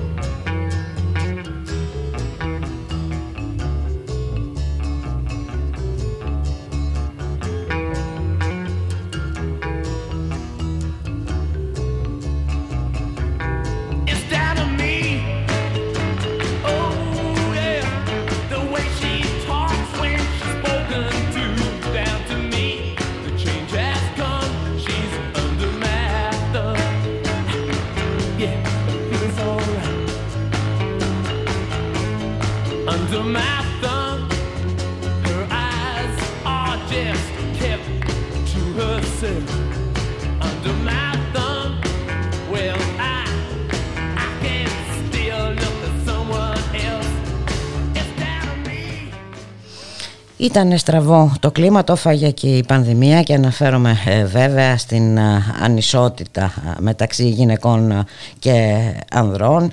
Η πανδημία έχει επιδεινώσει τις υφιστάμενες α, ανισότητες ε, σχεδόν σε όλους τους τομείς της ε, ζωής και φυσικά από αυτούς τους τομείς ε, δεν θα μπορούσαν να εξαιρούνται και οι εργασιακές ε, σχέσεις. Να α, καλωσορίσουμε την κυρία Αθηνά Γιαννουλάκη, είναι πρόεδρος των α, εργαζομένων Δήμων στο νομό Χανίων. Καλό μεσημέρι κυρία Γιαννουλάκη. Το... Καλό μεσημέρι και σε εσάς. να είστε καλά. Ε, εδώ το Ράδιο Μέρα συνεχίζει τη συζήτηση ε, για θέματα γυναικείας χειραφέτησης, θέματα ε, φεμινισμού και βέβαια ένα πολύ μεγάλο ο, μέρος των ο, γυναικών ε, πλήττεται ε, ιδιαίτερα αυτή την ε, περίοδο και λόγω της ε, πανδημίας. Κυρία Γιαννουλάκη. Ακριβώς όπως το λέτε, ακριβώς όπως το λέτε. Ε, και επίσης μέσα σε όλο αυτό το, το ζωφερό πραγματικά κλίμα των ημερών, δηλαδή με την ε, ασυδοσία της αστυνομίας, με την κρατική τρομοκρατία, ζήσαμε πριν λίγες μέρες, τις 8 του Μάρτη, πανηγυρικά το κράτος να γιορτάζει και να αναφέρεται στη γυναίκα. Στις 8 του Μάρτη άνοιξε τα ντουλάπια και τα σιρτάρια και έβγαλε θέσεις και υποσχέσεις το επίσημο κράτος για τη γυναίκα, για τη γυναίκα εργαζόμενη, για τη θέση της γυναίκας και στις 9 του Μάρτη τα ξανάβαλε μέσα για του χρόνου βέβαια. Ε, βέβαια. Ε, Γιατί ε, για την, ε, εντάξει, για την κυβέρνηση είναι ε, μια γιορτή. ε, ε, μια γιορτή. Ε, μια παγκόσμια Ναι, είναι ημέρα μια που γιορτή, σωστά το ε, λέτε. και συνήθως οι παγκόσμιες ημέρες λειτουργούν και ως άλοθη κυρία Γιαννουλάκη. Και ως άλοθη βέβαια ε, ε, ε, οι γυναίκες όπου και αν είναι η καθεμιά, ε, όπως και αν είναι, ε, το βρίσκει σαν μια αφορμή για να αναδείξει τα ζητήματα. Τα ζητήματα που είναι πάρα πολλά, που αφορούν τις γυναίκες. Εμένα θα μου, θα μου επιτρέψετε και από την ιδιότητα που εχω να μιλήσω για την ε, γυναίκα και για την εργασία. Βεβαίως. Ε, και να πω ότι τα προβλήματα είναι πάρα πολλά πραγματικά.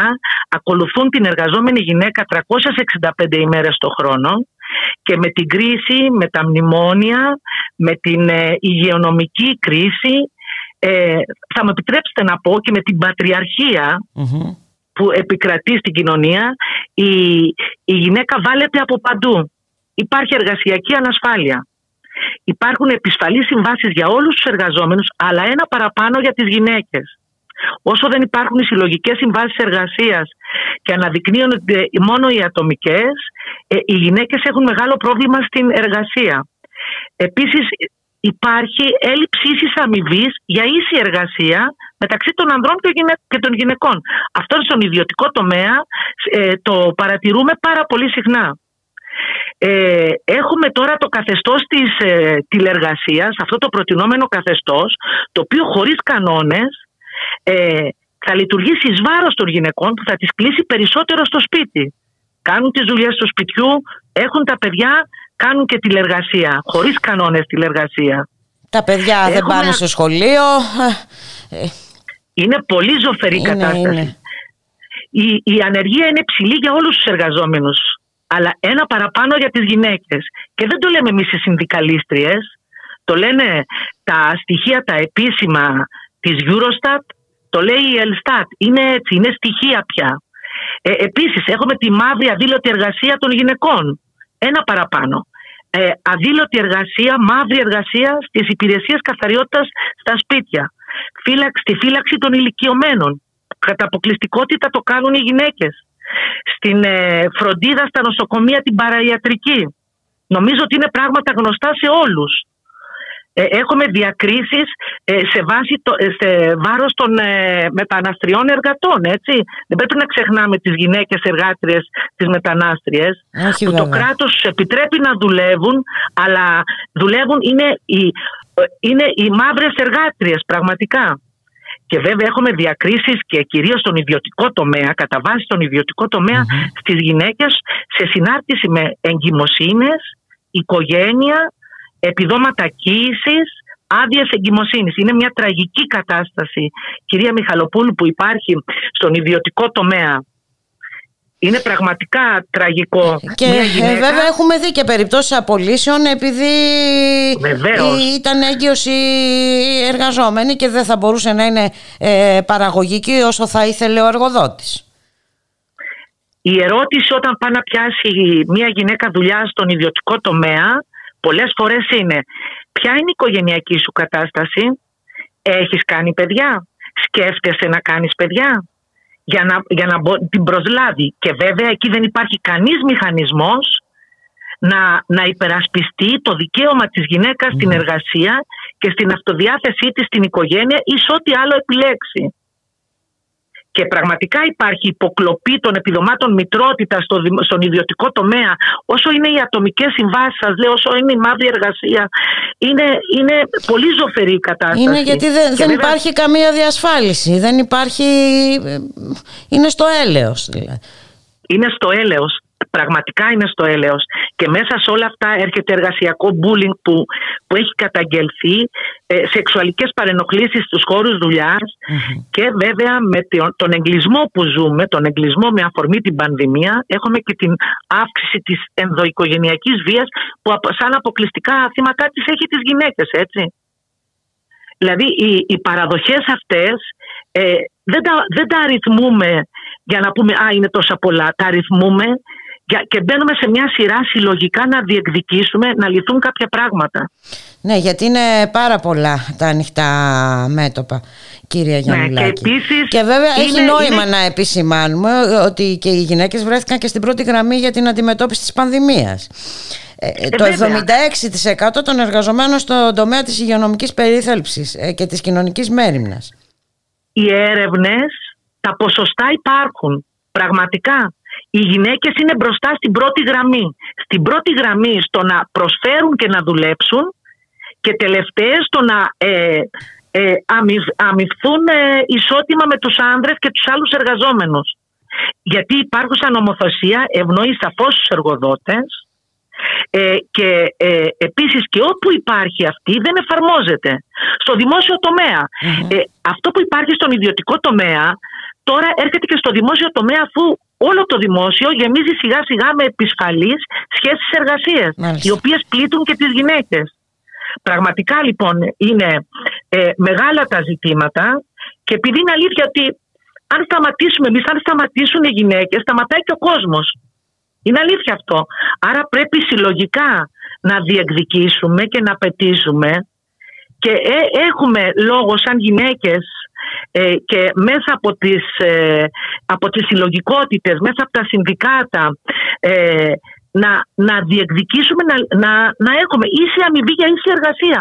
Δεν μπορεί να συνεχιστεί αυτό. Δεν μπορεί να νομοθετεί η γραφειοκρατία των Βρυξελών, η Ευρωπαϊκή Ένωση, να νομοθετεί κάποια πράγματα και να μην εφαρμόζονται. Ενώ σε άλλα πράγματα είμαστε τόσο πρόθυμοι να ακολουθήσουμε. Ε, βέβαια ναι. δουλοπάρικοι είναι στο να, να, να οι δώσουμε. αντιφάσεις. Ναι, ε, και επίσης είναι, είναι η, ότι θα πρέπει άμεσα τώρα οι ευάλωτες ε, ε, οικογενειακές μονάδες, οι γυναίκες έμπρακτα να υποστηριχθούν. Αυτό θα πρέπει να γίνει άμεσα. Ε, θα πρέπει άμεσα να πάρθουν μέτρα για τη μαύρη και αδήλωτη εργασία, για την α- ανεργία των γυναικών. Ε, είναι μάστιγες που ε, τις, ε, τις ζει το κάθε νοικοκυριό. Γιατί το κάθε νοικοκυριό έχει γυναίκες που εργάζονται, γυναίκες που δουλεύουν μέσα στο σπίτι, γυναίκες που ζητούν και απαιτούν εργασία έξω για να μπορέσουν να ζήσουν. Και αυτά δεν τα παρέχει το κράτος. Έχετε απόλυτο δίκιο. Ο μόνος τρόπος ε, είναι η δράση, η ένταξη σε συλλογικότητες και φυσικά ο συνδικαλισμός. Ε, κάτι βέβαια που η κυβέρνηση προσπαθεί ε, με κάθε τρόπο να το εξαλείψει, ε, κυρία Γιαννουλάκη. Να το εξαλείψει και να, ε, και να μας πει κιόλας ότι φροντίζει για πράγματα. Δεν φροντίζει για τίποτα. Καμιά κυβέρνηση δεν έχει φροντίσει. Ό,τι έχουν κερδιθεί, έχουν κερδιθεί μέσα από αγώνες. Και γι' αυτό μέσα σε αυτή την κατάσταση θα πρέπει να υπερασπιστούμε τη γυναίκα στην εργασία με πολύ συγκεκριμένες ε, ε, θέσεις. Ξαναλέω, ε, να δοθούν θέσεις εργασίας. Οι, οι γυναίκες που είναι μακροχρόνια άνεργες να επιδοτηθούν ξανά και ξανά. Το ΜΕΡΑ25 έχει μιλήσει στη Βουλή για αυτά τα ζητηματα Ο Γιάννης Σοβαρουφάκης έχει κάνει προτάσεις για αυτές τις, ε, τις ε, μονάδες που υποφέρουν περισσότερο και μέσα σε αυτές είναι και η, η, η γυναίκα. Και τι να πούμε που δεν είπαμε για τη γυναίκα στη μονογονεϊκή οικογένεια. Βέβαια. Πώς ως επιτοπλίστων έχει αυτή τα παιδιά, έτσι. Ναι, τα παιδιά ως- στις μονογονεϊκές οι- οικογένειες, την επιμέλειά τους την έχουν οι συνήθως οι γυναίκες. γυναίκες. Άνεργη γυναίκα, μονογονεϊκές οικογένειες είναι πάρα πολλές κυρία Μιχαλοπούλου. Μάλιστα. Είναι πράγματι μια πολύ απογοητευτική ε, εικόνα για την θέση των ε, γυναικών έτσι, στον 21ο αιώνα, ε, κυρία Γιαννουλάκη. Για όλους βέβαια, αλλά όπως είπαμε ε, ιδιαίτερα για τις γυναίκες, γιατί είναι οι αδύναμες, οι πιο αδύναμες των αδυνάμων. Και, και πολλές φορές οι αόρατες που χωρίς αυτές τις αόρατες γυναίκες όμως δεν μπορεί να λειτουργήσει το, η κρατική μηχανή, το κράτος, η κοινωνία, οι υπηρεσίες δεν μπορούν να λειτουργήσουν. Αλλά είναι αόρατες. Είναι αόρατες. Δηλαδή οι καθαρίστριες στα σπίτια είναι αόρατες και παίρνουν τα ελάχιστα. Οι γυναίκες που δουλεύουν και φυλάνε τους ηλικιωμένους είναι αόρατες. Όμως κρατάνε την ελληνική οικογένεια. Νομίζω θα συμφωνήσετε μαζί μου. Είναι αόρατες επίσης ε, ε, οι, οι γυναίκες ε, που δουλεύουν στην μαύρη εργασία και είναι αδήλωτες. Και όταν ε, διεκδικήσουν να βάλουν ένα ένσημο τις απολύουν. Αυτή είναι η πραγματικότητα και το κράτος οφείλει και να νομοθετήσει αλλά και να βάλει τους μηχανισμούς, τους ελεγκτικούς ε, ε, απέναντι στους εργοδότες. Έτσι ακριβώς είναι. Σας ευχαριστούμε πάρα πολύ ε, για την συνομιλία Να κύριε είστε Γιαννουλάκη. καλά. Αυτή είναι μια συζήτηση που δεν ε, σταματάει πουθενά. Είναι τόσα πο- πολλά τα προβλήματα ε, και που χρειάζεται πάρα πολύς χρόνος για να συζητήσουμε για όλα αυτά. Σας ευχαριστώ πάρα πολύ. Αγώνας λοιπόν και διεκδίκηση. Αυτό είναι λοιπόν το μήνυμα. Σας ευχαριστούμε πολύ για τη συνομιλία. Να είστε καλά. Καλή συνέχεια. Καλό σας μεσημέρι. Γεια, Γεια σας. Και εδώ ήρθε η ώρα εμείς να σας αποχαιρετήσουμε. Ε, κοντά σας στη ρύθμιση του ήχου Γιώργος Νομικός, στην παραγωγή της εκπομπής Γιάννα Θανασίου, στο μικρόφωνο η Μπούλικα Μιχαλοπούλου. Να είσαστε όλες και όλοι καλά. Γεια χαρά.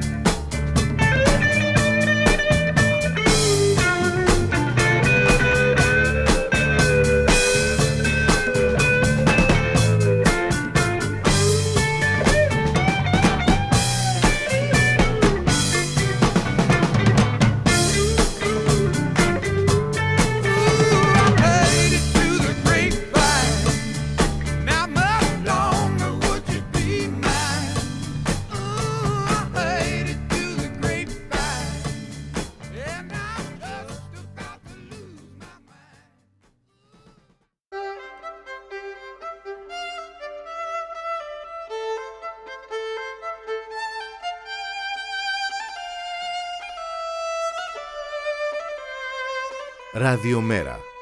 Η ανυπακοή στο ραδιόφωνο.